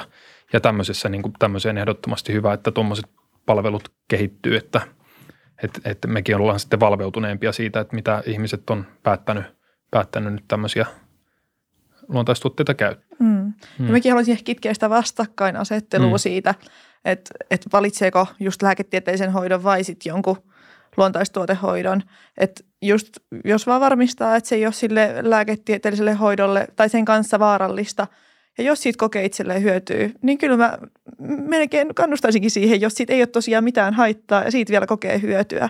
Ja sitten toisaalta, jos sitten jossain vaiheessa huomaa, että ei enää hyödykään, niin sitten se voisi vaiheessa lopettaa sen, hmm. sen luontaistuotehoidon siinä lääketieteellisen hoidon rinnalla. Hmm. Ja just sitä vastakkainasettelun purkamisesta, niin musta olisi myös sen takia tärkeää, että monet myös jättää sitten kertomatta lääkärille ehkä. Niin, ei kehtaa myöntää, kyllä. jos Joo, käyttää jotain, kun ajattelee, että hän, lääkäri voisi pitää hölmönä niin. tai hmm. että ei, niin kuin, ei halua kertoa. Hmm. Niin myös sekin voi olla kohtalokasta joissain tilanteissa, hmm. jos se niin. jää kertomatta. Siis äh, niin kuin mehän halutaan, halutaan potilaan parasta siinä, niin hmm. et, et mehän haluttaisiin tietää se ja, ja tavallaan se olisi niin kuin hyvä, hyvä tietää, että että, että olisiko siellä joku vaarallinen – tämmöinen yhteys, että ei, ei sitä pidä niin kuin sillä, sillä tavalla tuomita tai koska siitä voi johtaa johonkin tämmöiseen, että ei sitä haluta kertoa tai uskalleta kertoa. Niin tuossa, tuossakin on varmaan just se, että tosi paljon jälleen kerran siitä, voisiko sanoa kommunikaatiosta kiinni, mm. että, että mm. vaikka, vaikka lääkärin tehtävä on, on just silleen, tai no just se, mitä tuossa aikaisemmin kanssa puhuttiin, että lääkärin, lääkärin tehtävä on puhua potilaalle totta mm. ja kertoa, miten asiat on.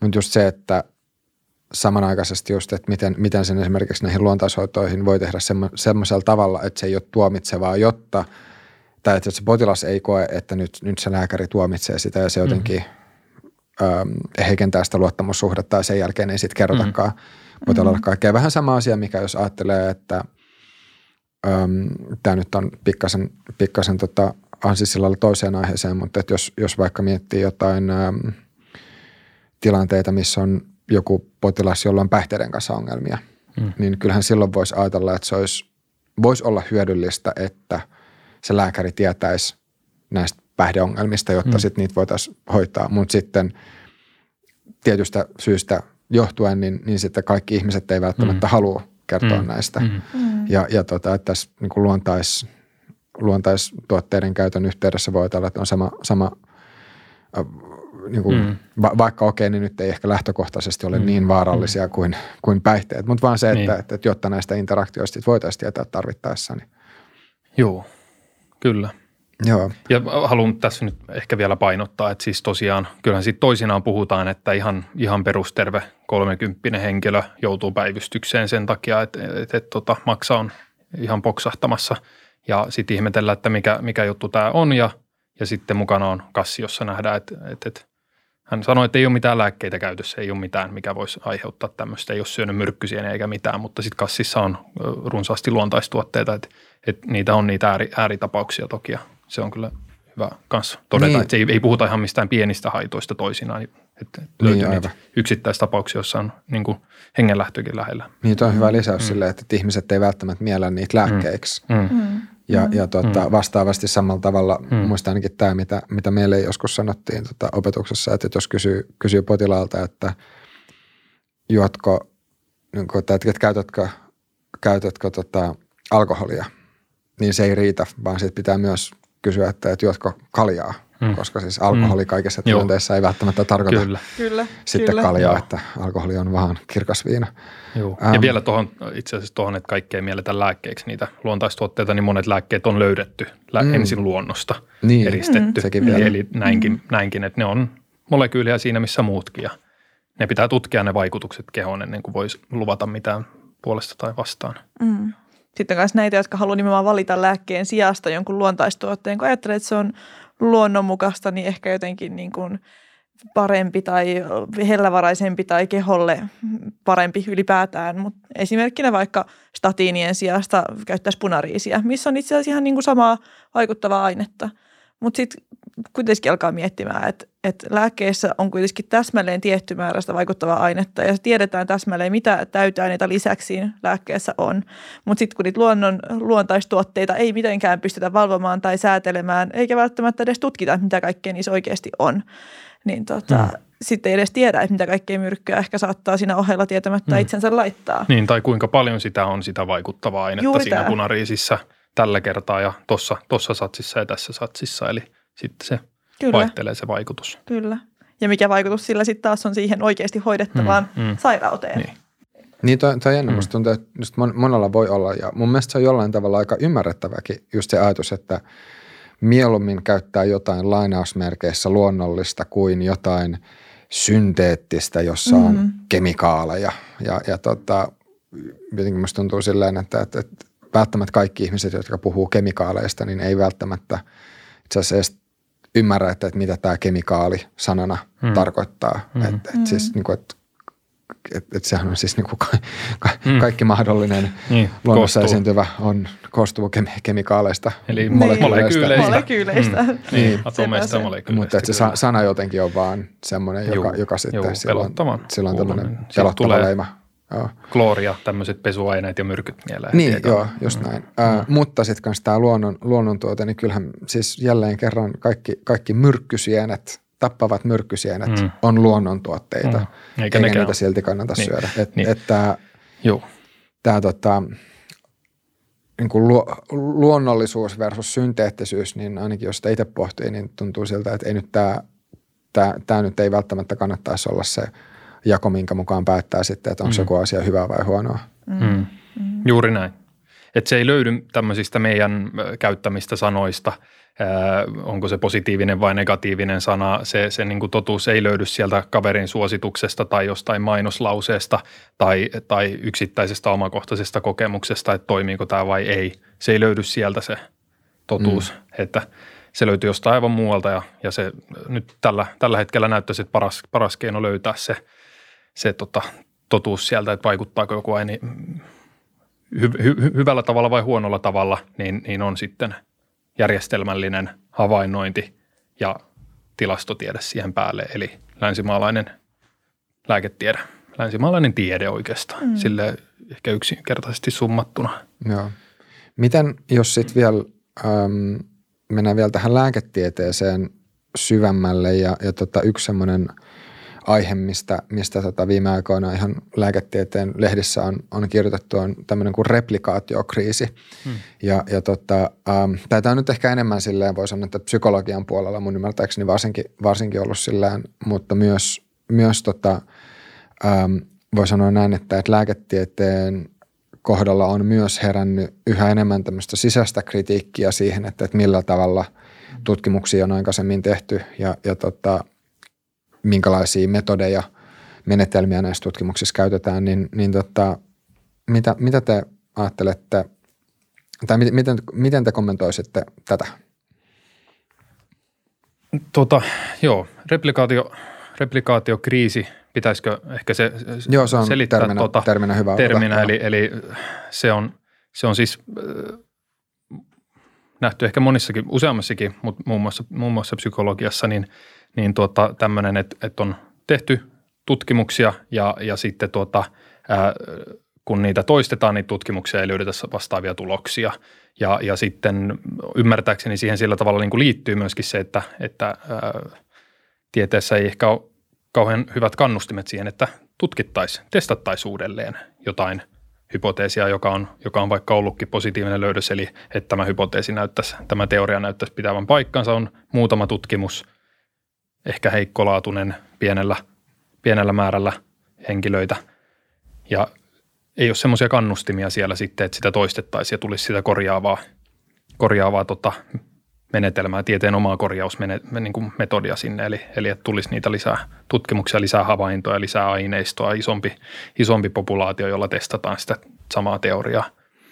Että tämä on yksi, yksi tämmöisiä tuota, ää, niin kuin kipukohtia länsimaalaisessa tieteessä ylipäätään. Et, et tiet, eri tieteenaloilla on vähän eri metodiikka ja tota, me ollaan toki niin kuin keskitytty sitten lääketieteeseen, jossa, jossa on omat tavat tehdä tutkimuksia, mutta siellä yleisesti pätee se, että mitä isompi, isompi määrä populaa on, mitä, mitä tota, tarkemmin se on niin kuin, mitä tarkemmin mitataan, mitataan ja tota, sitten se, että jaetaan se parin eri ryhmään, toista hoidetaan, tiedetään tarkalleen asiat, yksityiskohtia paljon niistä ja tota, satunnaisesti jaetaan kahteen eri ryhmään, toisille annetaan hoitoa ja, ja toisille annetaan placeboa ja sitten katsotaan se hoitovaste sen jälkeen. Eli tämmöiset asiat, jos nämä menetelmät tässä välissä ei ole tehty hyvin, ää, niin, niin silloin voi tulla sitten virheellisiä tavallaan tuloksia. Ja, ja tota, tässä, tä, tässä ehkä niin kuin sieltä, sieltä löytyy tämmöisiä kipu, kipukohtia, muun muassa tämmöinen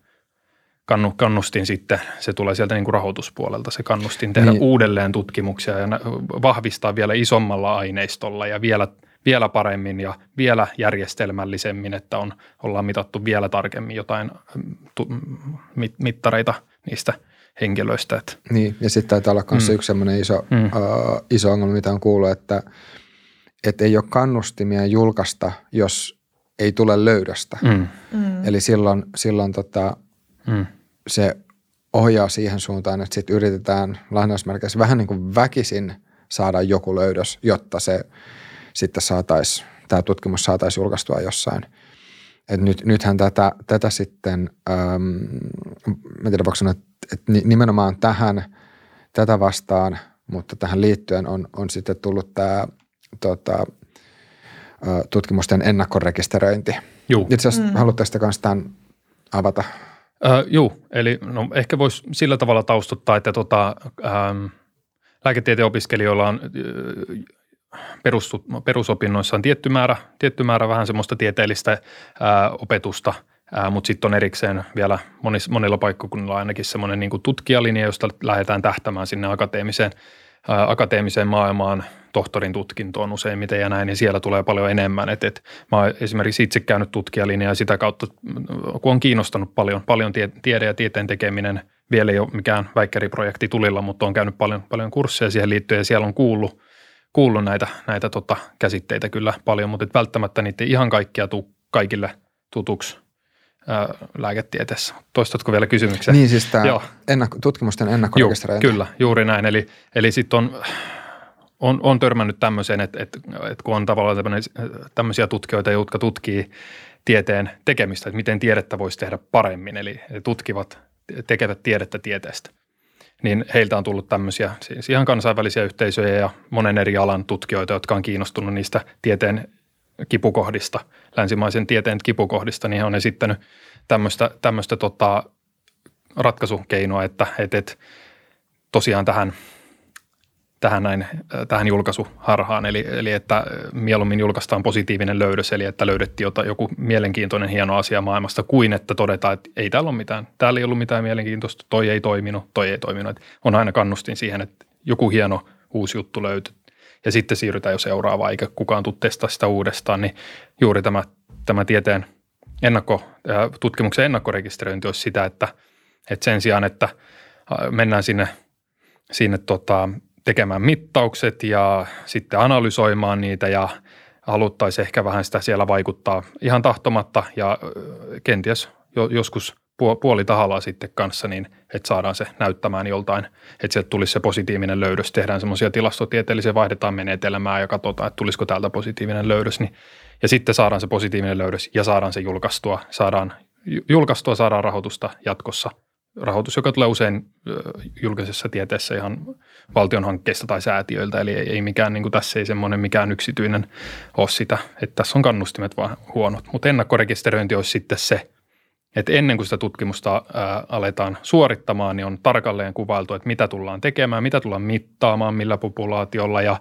mikä tulee olemaan se analyysimenetelmä – jottei sitä muuteta sen aikana sitten. Ja, ja tota, eli se myöskin auttaa tähän ongelmaan, ettei sitä lähdetä niin sanotusti piihäkkäämään, eli etsimään sitä positiivista löydöstä, joka antaisi paremman tutkija-imagon ja enemmän rahoitusta jatkossa. Niin sitten kun se on rekisteröity sinne lehteen, se ennakkorekisteröity ja he alkavat tekemään sitä tutkimusta, niin se lehti on sitoutunut sitten julkaisemaan sen tuloksen, oli se positiivinen tai negatiivinen. Eli samalla ratkaistaan tämä, tämä ongelma myöskin siitä positiivisesta julkaisuharhasta. En osaa sanoa yhtä, että kuinka moni lehti on täs, tähän mennessä sitoutunut tämän sorttisiin, mutta toivoisin, että tämmöisestä heräisi kyllä enemmän keskustelua, että oikeasti saataisiin korjattua niitä, saataisiin sitä tieteen korjausmekanismia toimimaan paremmin, paremmin että tois kannustimet tutkia. Niin, koska kyllä tuosta heti just, mm. äh, jos näin kansanomaisesti mm. ajattelisi, että, että jos sulla on vaikka kymmenen, kymmenen tutkimusta, mm. joista ainoastaan yhdessä on tullut se, että mm. tässä on joku lääke, joka, mm. joka nyt vaikka toimii johonkin, mm tai, tai joku hoitomuoto joko toimii. Ja se julkaistaan ja sitten ne kaikki yhdeksän, hmm. missä sitä ei tule, ne jätetään julkaisematta. Hmm. Niin silloinhan tästä saa täysin virheellisen kuvan, että, että, että jos vaan oikeasti kymmenessä prosentissa tutkimuksesta on, hmm. on tullut joku tämmöinen lääkevaste tai, tai, hmm. tai näin, niin ähm, ja se on, se on itse asiassa tosiaan miettiä, että mihin suuntaan ylipäänsä lääketieteellinen julkaisu – tulevaisuudessa tulee, mm. tulee kehittymään. Mitä, mitä muuten itse näette? Onko teillä jotain ajatuksia siitä, että, että jos, jos ö, vaikka käyttää tätä vertausta, että ö, et, et niin kuin fyys, fyysikoilla on, on tämmöinen kuin ARXIV, missä tota, julkaistaan ver, vertaisarvioituja artikkeleita ilman, että siinä sitten liikkuu rahaa suuntaan tai toiseen. Et, et yleisesti tämmöinen tieteellinen julkaisu on, on, se on hyvin isoa bisnestä – jossa sitten nämä, nämä tota arvostetut lehdet kerää mm. yliopistoilta aika isoja mm. ä, maksuja mm. sitten, mm. sitten näiden lehtien tilaamisesta ja, ja tota, että näitä artikkeleita ei lähtökohtaisesti pääse lukemaan ilmaiseksi, vaan pitää, pitää sitten olla, olla tota, ä, näille instituutioilla sitten tilausoikeudet. Mm.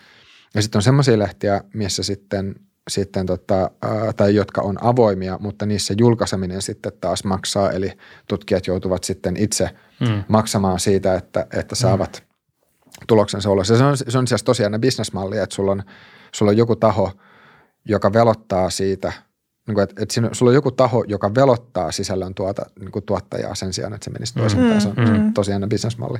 Mutta mm. äm, mutta miten te itse näette, että onko tämä semmoinen asia, jossa sitten lääketieteen sisällä voisi tapahtua vähän samaa nyt, mitä sitten mitä Arksiv on tehnyt nyt sitten, sitten täällä niin fysiikan tai STEM-alojen puolella.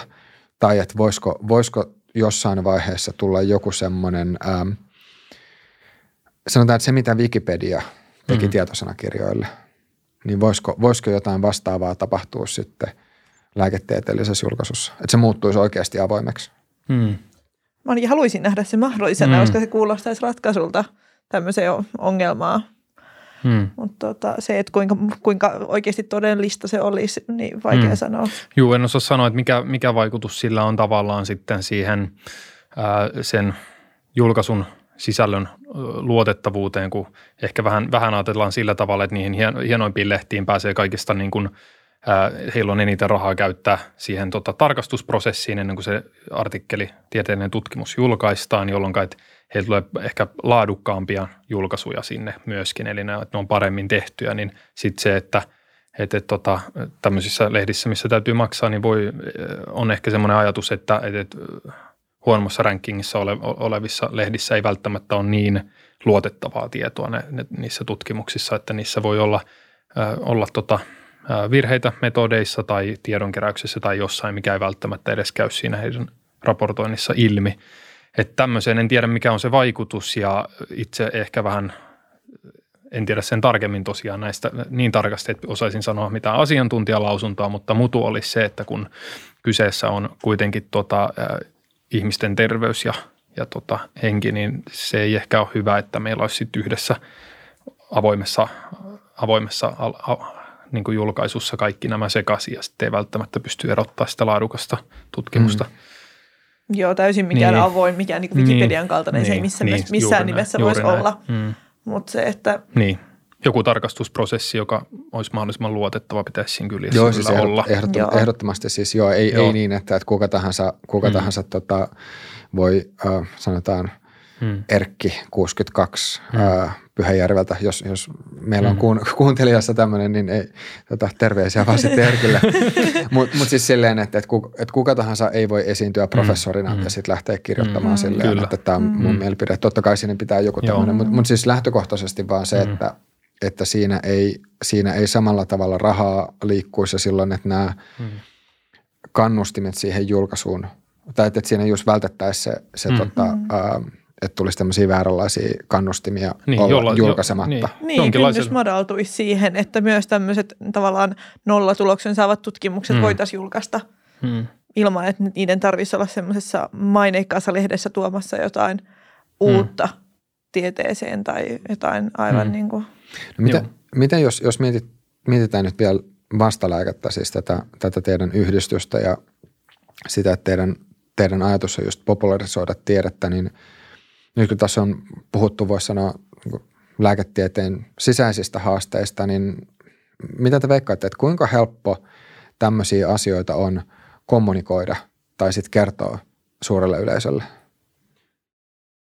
Tässä nyt ollaan yritetty ja siis hyvin haastavaa se on, ne menee hyvin teknisiksi. Eli, eli se, mitä itse tiedän, on melkoinen, niin kuin, melko lailla pinta raapasu siitä, että – että monet niistä, jotka on näitä pohtimassa, ovat tilastotieteilijöitä juuri sen takia, että he pystyvät ymmärtämään oikeasti niitä, että mitä täällä tapahtuu täällä papereiden sisällä ja näin, että, että mikä tekee luotet, tutkimuksesta luotettavan. Ja tämmöiset hyvin vaikea on, on, on totta kai kommunikoida menemättä niin kuin tekniseksi. Ja, et, et, ja, ja myöskään sitten, että et kun osoittaa tämän, tämän niin kuin, ää, valmiuden myös siihen ää, kyseenalaistamaan sen tavallaan, että tai tunnistamaan sen, että on tämmöisiä kipukohteita, että, että tiedekin on itsessään sisältää tämmöisiä tiettyjä epävarmuustekijöitä, niin ilman, että se sitten lietsoo semmoista, että tieteeseen ei voi ollenkaan luottaa, niin se on kanssa oma, oma haasteensa. Että, että, että tuota, tähän niin kuin sanoisin, että, että näistä huolimatta kuitenkin niin tiede on, on paras keino saada, saada tuota tietoa todellisesta maailman todellisesta toiminnasta ja jota me olemme osa ja meidän kehot on osa, eli myöskin meidän kehojen sisällä vaikuttavista lääkeaineista tai mistä vaan. Että, hmm. No se onkin vaikeaa yrittää niin kuin selittää tämä, että tiede on monimutkaista ja tieteellinen tutkimus, vaikka se on yrittää kertoa parhaan mahdollisen totuuden, niin sekään ei kuitenkaan ole missään nimessä täysin mustavalkoista tai täysin eksaktia. Ja sitten jos jättää just lyhyesti, lyhyesti sanotun lopputuleman siihen, että asiat jää vähän auki, että tällä hetkellä näkemys on tämä, mutta tiedekin kehittyy ja asioita tutkitaan lisää, niin se on epätyydyttävä vastaus helposti. että kun lukija etsii nopeita, nopeasti luettavia, selkeitä vastauksia kysymyksiin, niin on vaikea, vaikea hmm. silleen raflaavasti ilmaista se, hmm. miten, hmm. miten tie, tiede, asia, tiedeasian näkee. Niin, tämä on itse asiassa tosi hyvä pointti, että jos miettii, että me viestinnän näkökulmasta, hmm. että minkä, minkälaista on hyvä viestintä, niin se on selkeää, hmm. ytimekästä ja voisi sanoa, että aika suoraviivasta. Hmm. Ja siis kun tiede lähtökohtaisesti ei, ei ole hmm. semmoista. Okei, no jo, meillä voi olla joitain asioita, mitkä me tiedetään jo hyvin hmm. suurella todennäköisyydellä ja, ja hmm. näin, mutta varsinkin jos puhutaan uusista tutkimuksista, niin, niin tota, ää, epävarmuus kasvaa. Että, että sanotaan hmm. näin, että, että mikä nyt voisi olla hyvä esimerkki. No, mä pitäisin hyvin todennäköisenä, että me ei enää löydetä kolmatta olkapäätä ihmiseltä mm. mistä. Siis niin kuin, mm. mutta siis silleen, että voidaan Kyllä. sanoa, että jotkut asiat nyt on vaan mm. näin. Mm. Mutta että mitä, mitä pidemmälle sinne, sinne tota, uh, varsinkin uuteen, uuteen tutkimukseen mennään, niin just sitä, mm. sitä mm. epävarmemmaksi ne asiat, asiat menee, niin mm. niin se, että, että miten, miten nämä kaksi sovittaa, että voi sanoa, että teillä, teillä kyllä siinä on niin kuin, pitää, tai että pitää has, hattua nostaa, että se on, se on haastava paikka mm. olla. Mm. Kyllä. Tässä ehkä voisi vielä sen, sen tosiaan ää, mainita, että, että, että tavallaan se tiede, mitä me viestitään, on ää, usein osittain jo pureksitussa, ää, pureksitussa muodossa, joka kuitenkin sisältää ää, paljon viitteitä niin kuin tieteellisiin tämmöisiin laadukkaisiin tieteellisiin julkaisuihin.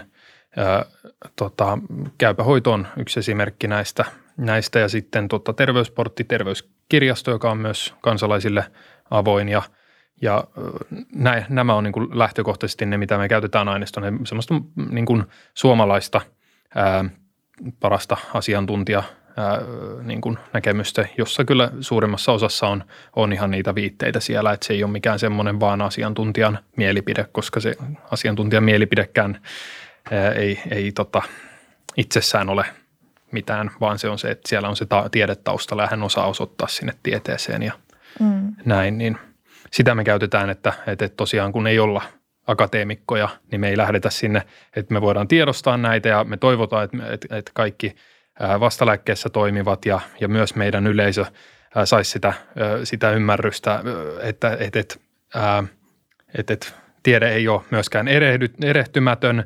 Meidän uskomukset jostain, meidän omatkin uskomukset siitä, että mistä on tieteellistä näyttöä puolesta, on saattanut muuttua. Että se onkin tieteessä todistettu nyt vastaan isommalla aineistolla, vahvemmalla näytöllä.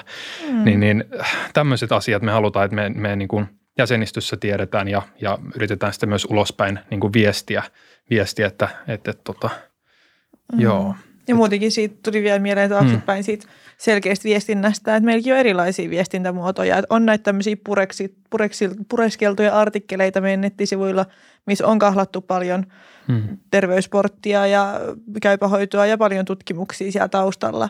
Mutta sitten meillä on myös esimerkiksi somessa huomattavasti lyhyempiä tekstejä ja semmoisia ihan tietoiskumaisia asioita myöskin, jotka sitten on semmoisen tavallaan nopeeseen, mm. nopeeseen tiedonsaantiin hyvä, hyvä kanava – että ne on sitten ne antaa myös erilaisen kuvan siitä. Joo. Totta kai, että sieltä saa niitä helpompia ratkaisuja. Mutta sitten jos halutaan mennä pidemmälle ja syvemmälle, niin sitten mm. on myös nämä ihan tiedeartikkelit, mitä me kirjoitellaan. Mm, ja usein ne meidän lyhyet nostot on itse asiassa juurikin näistä, ei ole kolmatta olkapää tyylisistä, ää, mm. paljon niin kuin selkeämmin jo hyvin paikkansa pitäviksi todistetuista – niin kuin väitteistä, eli ne ei, me ei niitä niin kuin olla tiivistämässä monimutkaista tieteellistä aineistoa yksittäiseen Instagram-postaukseen, vaan se on enemmän juuri tämän, tämän sortista, että et, et, et valitettavasti yleiseen flunssaan, kun se on viruksen aiheuttama, niin antibiootti ei tehoa, kun antibiootit hyökkäävät bakteereja vastaan, jotka on ihan kaksi eri mm. organismeja. Eli tämmöisiin väitteisiin, jotka on paljon niin kuin yleisemmin jo,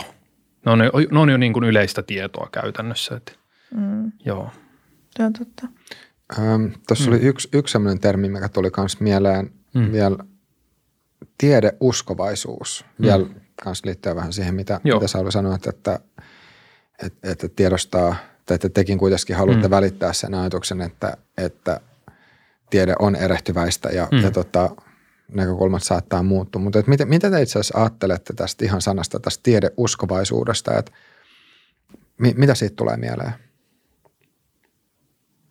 Tai, tai onko se mielekäs termi ylipäänsä? Se, siinä on varmaan pari, pari eri lähestymiskulmaa, eli, eli joku, joku tämmöinen hyvin, hyvin skeptinen ja kyseenalaistava henkilö skepsis rystä, vaikka voi sanoa olevansa tiedeuskovainen, uskoa siihen niin kuin tieteen filosofiaan ja se, uskoa sen, että sitä voi käyttää myös itse tieteen korjaamiseen sitä tieteen filosofiaa ja tätä kautta nähdä sen positiivisena, mutta, mutta että sen voi myöskin nähdä sillä tavalla negatiivisena, eli, eli että tota, Ehkä se, ehkä se menee jälleen kerran tähän asiantuntijaluottamukseen. Eli jos asiantuntija julistaa, että hän on, hän on akateeminen, hän on tieteentekijä ja sitten hän kertoo mielipiteitään ja, ja, tota, ja sitten jotenkin tähän vaan niin kuin uskoo, että koska hän on tieteen, tieteen mies, että kaikkeen siihen vaan niin kuin sillä tavalla uskoo, että ehkä joku tämmöinen se tiede, tiedeuskovaisuus voisi negatiivisena olla. En, en osaa tarkemmin ehkä sanoa, että mikä siinä voisi olla. On, on avoin sille, että, että tiete, tieteessäkin on ongelmakohtia ja tiede, tiede on itse, itseään korjaava ja epävarmuuksia täynnä ja, ja tota, näin. Mm. Jotenkin tiedeuskovaisuus, niin jotenkin kun tieteessä omasta näkökulmasta nimenomaan ei paikata tyhjiä kohtia uskomuksella, vaan sitten ne ihan aidosti hyväksytään, että näitä asioita ei vielä tiedetä – tai myös myönnetään se epävarmuus. Että mulle tuntuu, että jos uskoo johonkin vaihtoehtoisiin tapoihin selittää maailmaa, niin niissä ehkä joudutaan paikkaamaan enemmän tai perustelemaan enemmän jotenkin vähän abstraktimmin tai omalla kokemuksella tai maailmankuvalla. Et jotenkin mulla vaan heräsi tämmöinen ajatus tästä hmm. tiedeuskomuksesta. Hmm. Toi, on, toi on hyvä pointti. Uh, muistaakseni Richard Feynman ainakin yhdellä YouTubesta löytyvällä puhellaan, hmm. tai se on pätkä tämmöinen sen, sen haastattelusta tai sitten jostain luonnosta. Fyysikko. Nobel-fyysikko Richard. Joo, Feynman, joo. Niin tota, just, just kuvaa sitä, että miten, miten tota, jos nyt vapaasti suomentaa, että miten sille on ihan, tai että miten tämä Feynman on sinut sen kanssa, että, että, tota, että hän ei välttämättä, tai siis hmm. edes mennyt jo nyt, mutta että, että miten oli sinut sen kanssa, että, että kaikki ei välttämättä tiedä ja että hmm. voi jättää tilaa semmoiselle mysteerille ja, ja olla ihan fine sen kanssa, mutta mut just se, että, että kuinka helppo, tai tätä on tullut pohtineeksi, että kuinka helppoa toi on ja kuinka, että jos, jos nyt otettaisiin vaikka tuhat ihmistä, niin kuinka monelle olisi luontevaa ajatella niin, että maailmassa voi olla paljon semmoisia asioita, jotenkin tosi fundamentaalisella tai niin kuin perustavalla tasolla olevia asioita, joihin välttämättä ei minkäännäköisiä vastauksia – että just se, että kuinka, kuinka, kuinka moni ihminen sitten kaipaa kuitenkin jonkunnäköisen tarinan selittämään tätä kaikkea mahdollista nyt, mitä me, me meidän hmm. ympärillä nähdään. Tähän voisi kurkkaa sitä tiedebarometria ja sen tota, vastauksia. Hmm. En vaan tuosta ulkoa lähde prosenttiosuuksia heittämään. Mutta se oli hmm. mielenkiintoista lukea, kun näitä ihan siis, näistä tehdään ihan tilastoja, että kuinka paljon ihmiset luottaa just muistatko tieteeseen. Muistaakseni minkä sorttisia ne luvut oli? oikeasti haluaisin melkein tarkistaa, että tähän näitä voisi sanoa, koska me ollaan Joo. niistä jotain, siis Joo. me, me ollaan joku, niitä julkaistu monissa meidän. Joku, joku innokas voi tulla pistää YouTubessa tai Instagramissa tätä kommentti, kommentti että jos, jos bongaa nämä luvut. Ihan kymmeniäkin, 30 prosenttia, jos muistan, muistan ihan, ihan pieleen Joo, suunnan, siis jotain tätä jotka, luokkaa, pari 30 mm, prosenttia joo, voi olla. Joo, johonkin niin kuin yli, yliluonnollisiin selityksiin ja mitä muita näitä oli – Vitsi, siis niin. ei just tekisi mieli puhua jotain semmoista, mitä niin kuin. Niin, kyllä. No se voidaan, mutta mut niin, mm. mutta on just jännä ja myös sitä, että kun itse joskus pohtinut, että kun itselle tuntuu jotenkin niin itsestään selvältä semmoinen luonnontieteellinen maailmankuva jossain mm. määrin, vaikka, vaikka ehkä mä sitten taas pohjimmiltani olen aika lailla siis agnostikko just ja no toisaalta mä ehkä sitten näen, että agnostismi kyllä kulkee käsi kädessä semmoisen tieteellisen maailmankuvan kanssa. Mm. Mutta, mutta jotenkin se tuntuu vaan tosi itsestäänselvältä mm. vaihtoehdolta. Niin, niin sit, sit sitä on pohtinut, että kuinka paljon, kuinka paljon voi olla kysymys vaan siitä, että e, eri ihmiset jotenkin ja tämä on tietyllä tavalla tämä on luonnontieteellinen selitys nyt sille, että, että, tota, että mä, mä selitän nyt tämän omaa maailmankuvaani sen oman maailmankuvan viitekehyksestä mm-hmm. si- mm, siitä päin. Mm-hmm. Mutta just se, että, että jos, jos eri ihmiset on tälleen vähän lainausmerkeissä piuhotettu päästä eri tavalla silleen, että et, et ihmiset aidosti kokee maailman jotenkin tosi eri tavalla.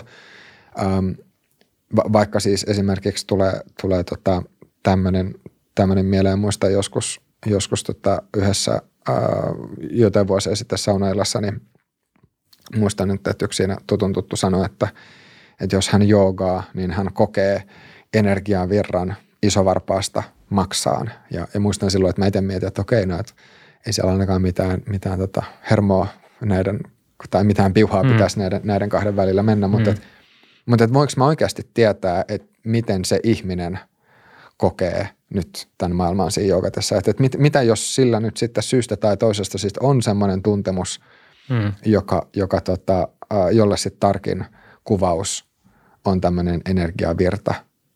Mm. Et mistä, mistä mä voisin tietää? Tai, tai sitten niin se voi kysyä myös niin päin, että, että miksi se ihminen sanoisi, että se tuntee energiavirran isovarpaasta maksaan, jos se ei kokisi sitä. Mm. Mm. mm. Kyllä se on pakko olla ihan aito tuntemus. Mm. Kyllä, kyllä. Mutta mut juuri tämä, että se tuntemus ei kerro mitään, että siellä olisi objektiivisesti mitattavissa olevaa jotain. Eli, eli tota, näin. Mm. Se, ei, suoraan ole sitä se oma kokemus. Me voidaan, ihmiset pystyy kokemaan hyvin, hyvin erilaisia meidän niin kuin unien näkeminenkin. Nekään ei tapahdu mitenkään objektiivisesti maailmassa, mutta me silti koetaan semmoisia asioita tai jotkut meditaatiotilassa voi, voi tulla, tai ihan vaan pitkään tuijottaessa toista kasvoihin, niin voi tulla aistivääristymiä ja tämmöisiä niin kuin illuusioita ja kaikkea tämmöistä. Se ei silti tee tavallaan, että ne olisi objektiivisesti olemassa – mutta toisaalta ei, ei siinä niin kuin mielestäni pidä, tarvitse e, turhaan vähätellä niin kuin sitä kokemusta itsessään. Mä ehkä ajattelisin, että to, to, to, tämän sorttisessa tapauksessa niin, niin, niin ää, ei ole muuta tapaa selittää sitä ja on lähtenyt etsimään selitystä, niin sitten on löytänyt jonkinnäköisen, että miltä se tuntuu, kuvailee sitä, luonnehtii. Luonnehtii mekin, osataan keksiä kaiken näköisiä luonnehtimisia jollekin vaikka värille, jota ei oikeasti pysty luonnehtimaan kenellekään joka ei ole kokenut vaikka väriä punainen, niin me luonnehditaan sitä jollain lämpimällä sun muulla. Eli me keksitään tämmöisiä niin kuin tapoja selittää mm-hmm. omia, omia tapoja luonnehtia asioita. Eli jos hän ei ole ollut välttämättä niin kuin luonnontieteellisesti, en osaa sanoa, onko hän ollut luonnontieteellisesti orientoitunut vai ei, ja hänellä ei ollut muuta tapaa selittää sitä, mutta hän on lähtenyt etsimään selitystä, kun hän on kokenut jonkun tämmöisen tuntemuksen, niin sitten se voi olla, että hän kuvailee sitä jatkossakin sellaisella, tällaisella, joka voi kuulostaa luonnontieteilijän korvaan tai, tai, tai tota, lääketieteen opiskelijan korvaan sellaiselta, että ei siellä kyllä mitään niin kuin objektiivisesti, fyysisesti mene siellä kehossa. Niin, tot, totan kanssa just pohtinut sillä välillä, että hmm. jos, jos jossain vaikka ähm, tantrassa puhutaan jostain chakroista ja, hmm. ja energiavirroista hmm. sitten muuten, hmm. joille ei löydy sitten hmm. ainakaan – suoria vastineita sitten mm. lääketieteen parista, niin että, että, että voiko joissain tapauksissa olla niin, että ähm, et, et, et toki siis tämmöiseen, en tiedä voiko sanoa itämaiseen lääketieteeseen, mm. tai kun, siis jotenkin mä ainakin itse mielen niin, mm. niin, että lääketiede on lääketiedettä ja sitten, mm. Tai, tai just se, että va, et, et vaihtoehtolääketiede – jos se toimii, niin silloin se on lääketiedettä. Mm, siis mm, tämä nyt on vähän yksinkertaista joo, tapa, mm, mutta mut just se, että Itämainen joku perinnehoito. Tämmöisessä perinneytyssä muussa, mm. että, että kuinka paljon siinä on kysymys siitä, että on, on uskomuksia, mitkä on ihan täysin hatusta vedetty ja kuinka paljon sit voi joissain tilanteissa olla niin, että saatetaan kuvata samoja ilmiöitä, mutta ne vaan sanotetaan tosi eri tavalla ja, mm. ja si, sinne on – sinne on just rakennettu joku tämmöinen ähm, tota, tarina sitten sen ympärille. Nyt mulla tulee yksi mieleen, hmm. mitä, mitä kerran kuulin yhdeltä tutulta ja nyt sitten on niin pitkä aika, kun mä oon viimeksi, viimeksi tota, tämän tsekannut, niin, niin sanotaan, että pieni, pieni epävarmuus tässä on, mutta, mutta tyyliin, että, että jossain ää, oli, on joku tämmöinen hoitomuoto – että jos on jotain vatsavaivoja, niin, niin, niin sitten ähm, syödään jotain semmoista, mikä saa ihmisen oksentamaan tosi paljon. Ja sitten sen jälkeen juodaan jotain litkua sitten, minkä on tarkoitus auttaa. Ja, ja tota, se, mikä tässä ilmeisesti oikeasti voi olla, että, että miksi tämä voi oikeasti toimia, on se, että, että jos, jos suoliston – bakteeriflora menee uusiksi. Ja siis ainakin se, mitä niin nykylääketieteessäkin mm. tiedetään, on, että niin suoliston mm. bakteerifloralla tai bakteerikannalla, norm, normaalifloralla on, mm. on tota, suoliston toiminnan kannalta mm. hyvinkin keskeinen mm. merkitys. Mm. Niin nyt että tässä, tässä oli joku semmoinen vanha, vanha sitten kikka, millä, millä se jotenkin mm. pyrittiin normalisoimaan, että, että nyt kaikki ulos ja sitten jotain, jotain parempaa tilalle ja sitten sinne, sinne tarttuisi parempi, parempi bakteerikanta. Mutta mm mutta tässä hoitomuodossa sitten se oli, se oli tota, sanotettu jotenkin niin, että siihen liittyy pahat henget Juh, ja niin, kaikkea mahdollista. Eli, eli, eli siis toisin sanoen, että sen, hmm. sen ympärille oli rakennettu semmoinen tarina, mikä on ihan hmm. täysin sitten hmm. taas hmm. tämmöisen – Menee uskomuksen niin, puolelle niin, ja uskomuksen. opittujen niin. tarinoiden. Menee täysin, ja... joo, kyllä, kyllä. Mutta vaan se, että, että siitä, silloin kun sitä jää funtsimaan, niin ajattelee, että okei, no että varmasti siis ei kaikki uskomushoidot mm. ole semmoisia, että niissä olisi välttämättä mitään pointtia. Että voi olla jotkut, mitkä mm. on vaan semmoisia, että niitä on tehty syystä tai toisesta ja mm. ainoa vaikuttava tekijä on placebo. Mutta just se, että voiko, voiko sit olla muitakin semmoisia, joissa sit on joku, joku juttu ja, ja jotenkin niin, että, että tota, et, että ei ainakaan kannata silleen etukäteen, en, niin kuin, että lääketieteen näkökulmasta, vähän mun mielestä mitä sanoit tuossa aikaisemminkin, että, mm. Että ennen kuin jotain asiaa on tutkittu, niin ei myöskään voi sanoa, etteikö se sitten taas niin kuin, varmuudella ei voi sanoa, etteikö se sitten myös voisi toimia. Mm. Mm. Tai että siinä ei olisi totuuden siementä. Niin, Niin, joo. juuri Eli näin, just jos miettii juuri tätä näin. oksentamis- ja uudelleen jotain parempaa juomisrituaalia, mm. niin kyllähän nyt ihan oikeasti ulosteen siirtoja tutkitaan ja niistä on saatu tosi hyviä tuloksia ja Tämä on ihan niin kuin nykypäivän lääketiedettä mm. myöskin.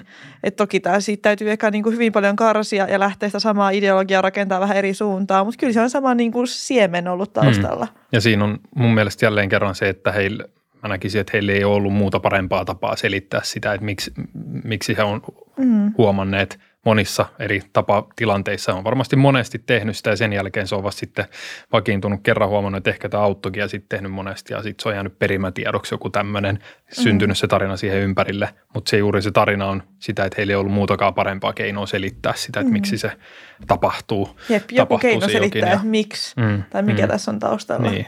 Ja Kun kun, taas sit taas tulee- tieteessä ei niin. rakenneta mitään tämmöistä, niin kuin, Mm. Ei rakenneta tällä uskomuksen varaa mitään siihen ympärillekään. Mm. Että. Mm. Se rakentuu niin kuin tieteen päälle se Mm. mm. seuraavat selitykset. Joo. Joo. Mä voisin semmoisen kysyä vielä, Hmm. vielä tota, tänne loppupuolelle, että mikä on saanut teidät kiinnostumaan lääketieteestä ja ehkä sitten siihen kanssa vielä perään, että, että missä, missä te kuvittelisitte tai ehkä haluaisitte nähdä ittenne muutaman vuoden kuluttua tällä kentällä?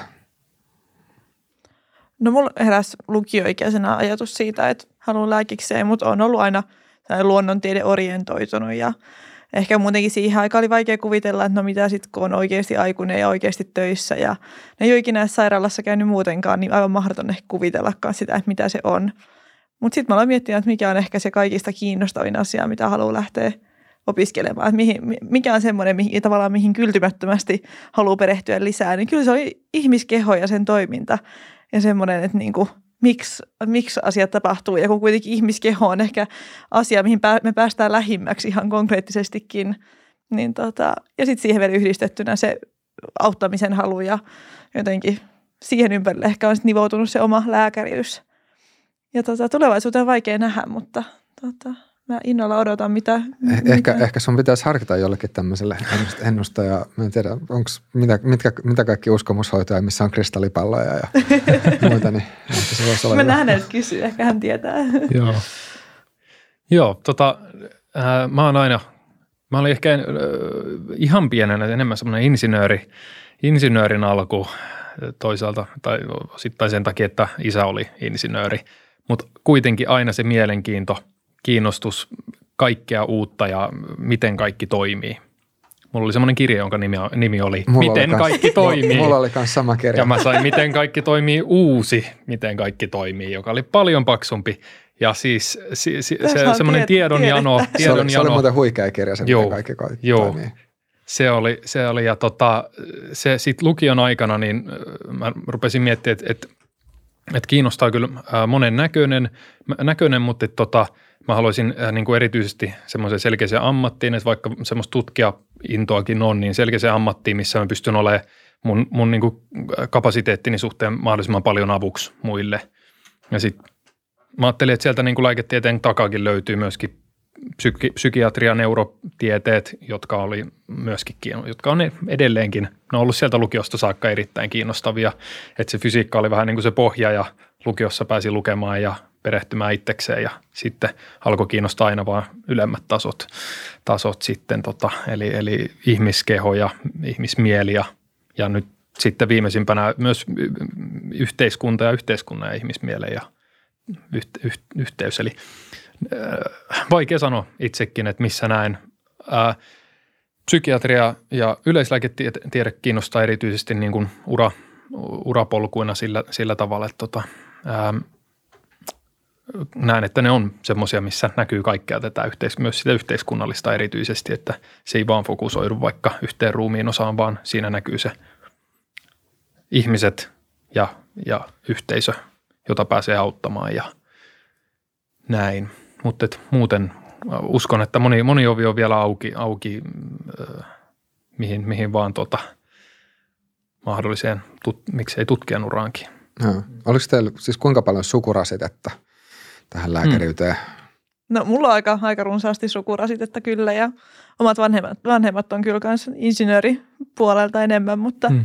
muuten on kyllä lähisuvussa on, on malliesimerkkejä kyllä tänne lääkärin uralle lähtemisestä, mutta mulla tosi pitkä oli muita ajatuksia lähteä vaikka arkkitehtuuri opiskelemaan tai muuta, että mä koen, että se ei ollut semmoinen, mikä mulla olisi ollut ihan alusta asti sellainen syötetty ajatus, että sinne niin kuin lääkikseen pitäisi lähteä. Mutta se on ollut kiva, että sitten kuitenkin on semmoisia niin kuin ihmisiä, keitä voi kysyä ja ketkä ymmärtää hyvin meidän opintoja ja näkee paljon erilaisia niin kuin, mahdollisia urapolkuja ympärillä, mi- mihin voisi lähteä. Mutta kuitenkin koin hyvin, että pystyy kyllä tehdä itse omat valintansa. Et tuntuu, että kaikki ovettavia tässä vaiheessa auki, että mihin, mihin lähtisi sitten vaikka erikoistumaan tai millaiseen työhön lähtisi sitten tästä eteenpäin. Miten, miten te veikkaatte, jos, jos pitäisi nyt vielä vähän ottaa sitä ennustajahattua päähän, että, että minkälaiseksi lääketiede tulee kehittymään tässä sanotaan vaikka 20 vuoden aikana. Jos, jos vaikka miettii nyt sitä, että tekoäly kehittyy huimaa vauhtia, robotisaatiota tapahtuu nyt, nyt tällä hetkellä Elon Muskin Neuralink-projekti, niin siellä, siellä tota on, on jo aika pitkällä ollaan siinä, että miten saadaan tämmöinen leikkausrobotti asentamaan chippi tai mikrosiru pään sisään sitten, ähm, niin – mitä te veikkaatte? Onko lääkäreille 20 vuoden kuluttua töitä? Tarvitaanko lääkäreitä enää yhtään mihinkään vai hoituako robotit kaiken? 20 vuotta vähän lyhkänen vielä. Ää, mä, no, tämä on ehkä vähän helppokin vastaus. Eli siis jos miettii, mitä meidän isovanhemmat on kokenut elämänsä aikana, mitä ne on nähnyt, niin se on helppo sanoa, että meidän elinaikana tulee olemaan jotain niin kuin ihan, ihan semmoisia mullistuksia, mitä ei voi edes, edes niin kuin arvata. Mutta jotain tämmöistä siinä niin kuin lähi ehkä 30 vuotta. Ehkä, ehkä niin kuin joissain aloilla näkyy tämä tekoäly kuvan tunnistuksissa tämmöisissä alkaa tulemaan. tulemaan tota, on koittanut haastatella aina saada vähän anekdootteja, että mitä mieltä joku radiologi on, että saattaako uhata hänen työtään nämä kuvan tunnistusohjelmistot. Että jos ne tehostaa työn moninkertaiseksi, niin eikö se tarkoita, että me tarvitaan vain yksi radiologi monen sijaan lausumaan mm. sama määrä kuvia ja tämmöisiä. Että sitten tämä robotiikka on ehkä, siinä on se ongelma, kun ohjelmistoa voi kopioida niin monta kuin huvittaa niin kuin käytännössä ilmaiseksi. Mutta sitten robotiikassa tarvitsee monimutkaisen laitteen, jota tarvitsee huolta ja näin. Että se, sen mä uskon, että se tulee paljon myöhemmin vasta. Mm. vasta. Että tota, tästä Neuralinkistä se on toisaalta aika tarkkaan yksittäiseen niin kuin alaan, eli neurologiaan, sillä ajatellaan ensi, alkuun, alkuun hoitaa, hoitaa tuota neurologisia – tai neuro, neurologisia sairauksia, kenties halvaantumisia tai jotain tämmöisiäkin jopa, jopa niin kuin helpottaa. Mutta en ehkä sanoisi, että 20-30 vuodessa mitään maailman mullistavaa, niin kuin kaikilla aloilla mennään toisilla aloilla isompia harppauksia. Se on niin kuin semmoista ollut tähänkin mennessä nämä viimeiset vuosikymmenet. Mm. Mä ajattelisin, että tämä on, ei ole kyllä todellakaan etunenässä niistä aloista, joita tekoäly uhkaisi. Et enemmän mä koen, että tästä saadaan vaan niin kuin lääketiede kehittyä ja saadaan te, niin kuin tehostettua sitä toimintaa, mutta kyllä mä koen silti, että se ihan semmoinen niin kliininen käsityö, niin sitä on vaikea korvata millään robotiikalla tai tekoälyllä. Et en, en ainakaan tässä murehtisi, että tulevaisuuden työpaikkaa olisi uhattuna. Niin, eikö se, eikö se vanha sanonta että, että tota, menee katsoa potilaan nenänpään. Juuri tämän nenänpää, nenänpää tota, Mun on aika hauska. Mun mielestä on aika hauska. Miten te muuten itse, tota, uh, mistä, mistä teidän mielestä siinä on kysymys? Tämän nenänpään kattominen. Tai jos sitä nyt kuulijoille avaa vähän enemmän. Öö. No itse mä ajattelin sitä, että jos on jotain päivystysharkkoja. Mm. Siellä ollaan siinä niin kuin kansliassa, jossa on monta lääkäriä ja hoitajat. Ja sitten tietää ne niin kuin tiedot, mitä vaikka ensihoito on antanut ja labratulokset ehkä ja mitä on kuullut siitä niin kuin hoitajalta, joka siellä on käynyt ja sitten luo tietynlaisia mielikuvan siitä tilanteesta niiden tavallaan tiettyjen asioiden perusteella, mitkä on mustaa valkoisella. Mutta sitten kun menee käymään, niin se tilanne voi olla kuitenkin hyvin erilainen keskenään. Ja se just kertoo ihan, voi kertoa ihan eri asioita siitä tilanteen vakavuudesta tai voi paljastua ihan erilaisia asioita, mm. jotka ei ole ollut siinä niin kuin mitattavissa. Mm. Sitä on vaikea Joo. selittää, mutta se no, just, että saattaa mm, yllättyä hyvin mm, paljon siitä, mikä todellinen mm, tilanne on mm, verrattuna siihen, mikä on se data, mitä on saanut mm. etukäteen. Joo, ehdottomasti just, just näin, että, että, että niitä paperit tuijottamalla ei saa sitä tarkkaa oikeaa kuvaa tämän hetkisestä tilanteesta, vaan että justiinsa mä sanoisin, sanoisin ehkä silleen, että, että, että onko niin kuin ihan niin kivulias, että näkyy päälle päin, onko se jotenkin eleissä näkyy se joku vaiva, vaiva tota, tai mm. onko jotenkin huono värinen vaikka tai mitä vaan, tai unnan taso ja semmoisia juttuja. Kyllä siitä nenän päästä, niin sanotusti nenän päästä, eli nähdään. Ja nenän päästä näkee aika paljon kanssa ehkä sitä, että mikä on myös toisaalta niin kuin semmoinen psyykkinen puoli. Kyllä se aika paljon näkyy. Hmm. Psykiatriastakin puhuttiin hmm. ja itsekin on siellä puolella töitä tehnyt jonkun verran, niin kyllä on semmoinen, mitä ei pysty just mitenkään ehkä hmm. paperilta ilmaisemaan, mutta minkä hyvin nopeasti hmm. pystyy hmm. näin ns. nenän päästä Ilmeistä joo, että onko se vointi ja eleistä, hyvä vai olemuksesta, huono. kommunikaatiosta, mikä voi olla tosi merkittävä osa myös sitä niin kuin hoitoa, niin hmm. semmoinenkin. Jos, jos jollekulle kuulijalle nyt ei vielä olisi avautunut, niin nenän päällä siis viitataan muuhun kuin siihen kirjaimelliseen nenän päähän. Mutta se, se on tosi hauska sanonta. Se on hauska, syystä. joo. Tuota, um, joo, nyt ollaan kyllä aika hyvin ehitty näitä eri teemoja käsittelemään mm. tässä. Onko jotain semmoista vielä, mitä te haluaisitte, nyt meillä on tuossa noin muutama minuutti aikaa, niin vielä mitä haluaisitte nostaa tähän esille? Ja varsinkin nyt tähän vasta, vastalääkkeeseen liittyen. No mä sanoisin, sanoisin silleen just vähän summaten tätä, jonka ehkä kertaalle jo sanoinkin. Eli, eli että et, et, et mikään, mikään mainoslause, kaverin suositus tai, tai mikään tämmöinen omakohtainen yksittäinen kokemus ei riitä tavallaan todistusaineistoksi, että joku hoito – toimii tai että jokin asia se selittyy just sillä tavalla, kun sinä ajattelet tai joku kaveri on se sulle suositellut, vaan, vaan tota, tiede on se ainoa, länsimainen tiede on se ainoa, ainoa äh, paras, siis ei ole ainoa, mutta se on paras menetelmä siihen, vaikka silläkin on omat ongelmansa. Ja se on hyvä tiedostaa tavallaan juuri tämä, tämä siinä. Ja se on myös mitä vastalääke haluaa tavallaan siinä viestinnässä, että, me halutaan tuoda sitä luotettavaa tietoa, mutta myöskin se, se että, että niin kuin mekin tiedostetaan kyllä se, se tiede ei ole täydellistä, se on itseään korjaavaa ja sinne tarvitaan vielä, vielä lisää hienoja ihmisiä korjaamaan sitä, niitä itsekorjausmekanismeja vielä entisestä. Eli tälleen mä ehkä summaisin. Mm. Se just on tärkeää, että sitten että ne tieteellisten tutkimusten tulokset ei jää vaan asiaan vihkiytyneiden ja siihen niin kuin asioita itse selvittävien tietoon, vaan just se, että myös se kaikki tieto, mihin ihmiset törmäisi mediassa ja törmää sitä kännykän feedia selatessaan, niin että sielläkin olisi, tulisi se tiete, tieteen todistama tieto näkyville. Et jos jos niin kuin tieteen tekijät ja akateemikot ei sitä tule sinne mediaan kertomaan, niin kyllä joku muu sitten täyttää sen tietotyhjön. Hmm. Jos ei selitystä löydy, niin kyllä viimeistään sitten joku vaikuttaja tuo oman näkemyksensä ilmi. Ja halutaanko me, että se on se ainoa, mikä siellä somessa näkyy ja mediassa näkyy, niin siihen sitten sitä vastaan työskennellään. Mm. Hmm. Voiko, voiko tämä nähdä myös sellaisella tavalla, että te myös omalla toiminnalla, omalla toiminnalla, om, omalla toiminnallanne haluatte kannustaa uh, muitakin lääkäreitä tai sitten voi sanoa vaikka terveysasiantuntijoita tai ketä tahansa muuta popularisoimaan sitä tiedettä? Joo, tätä ehdottomasti. Että vastalääke on nimenomaan tuonut mahdollisuuden itselle ja monelle koulukaverille siihen, että pystyy tulemaan esille mediassa, mutta ilman, että tarvii ehkä omilla kasvoilla ja omalla nimellä ottaa itse kokonaan sitä vastuuta, vaan että on tavallaan yhdistys, jonka takana pystyy olemaan ja jonka puolesta puhumaan.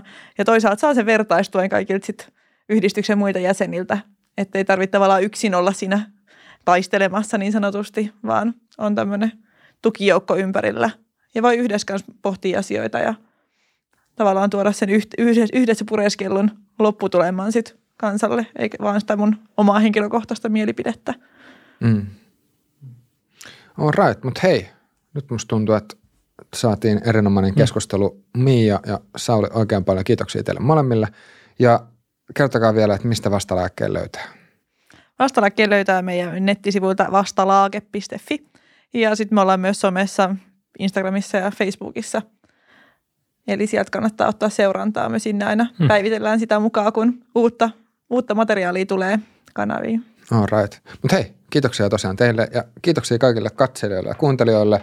Muistakaa pistää kommentteja sekä tubessa että Instagramissa ja me nähdään ensi jaksossa.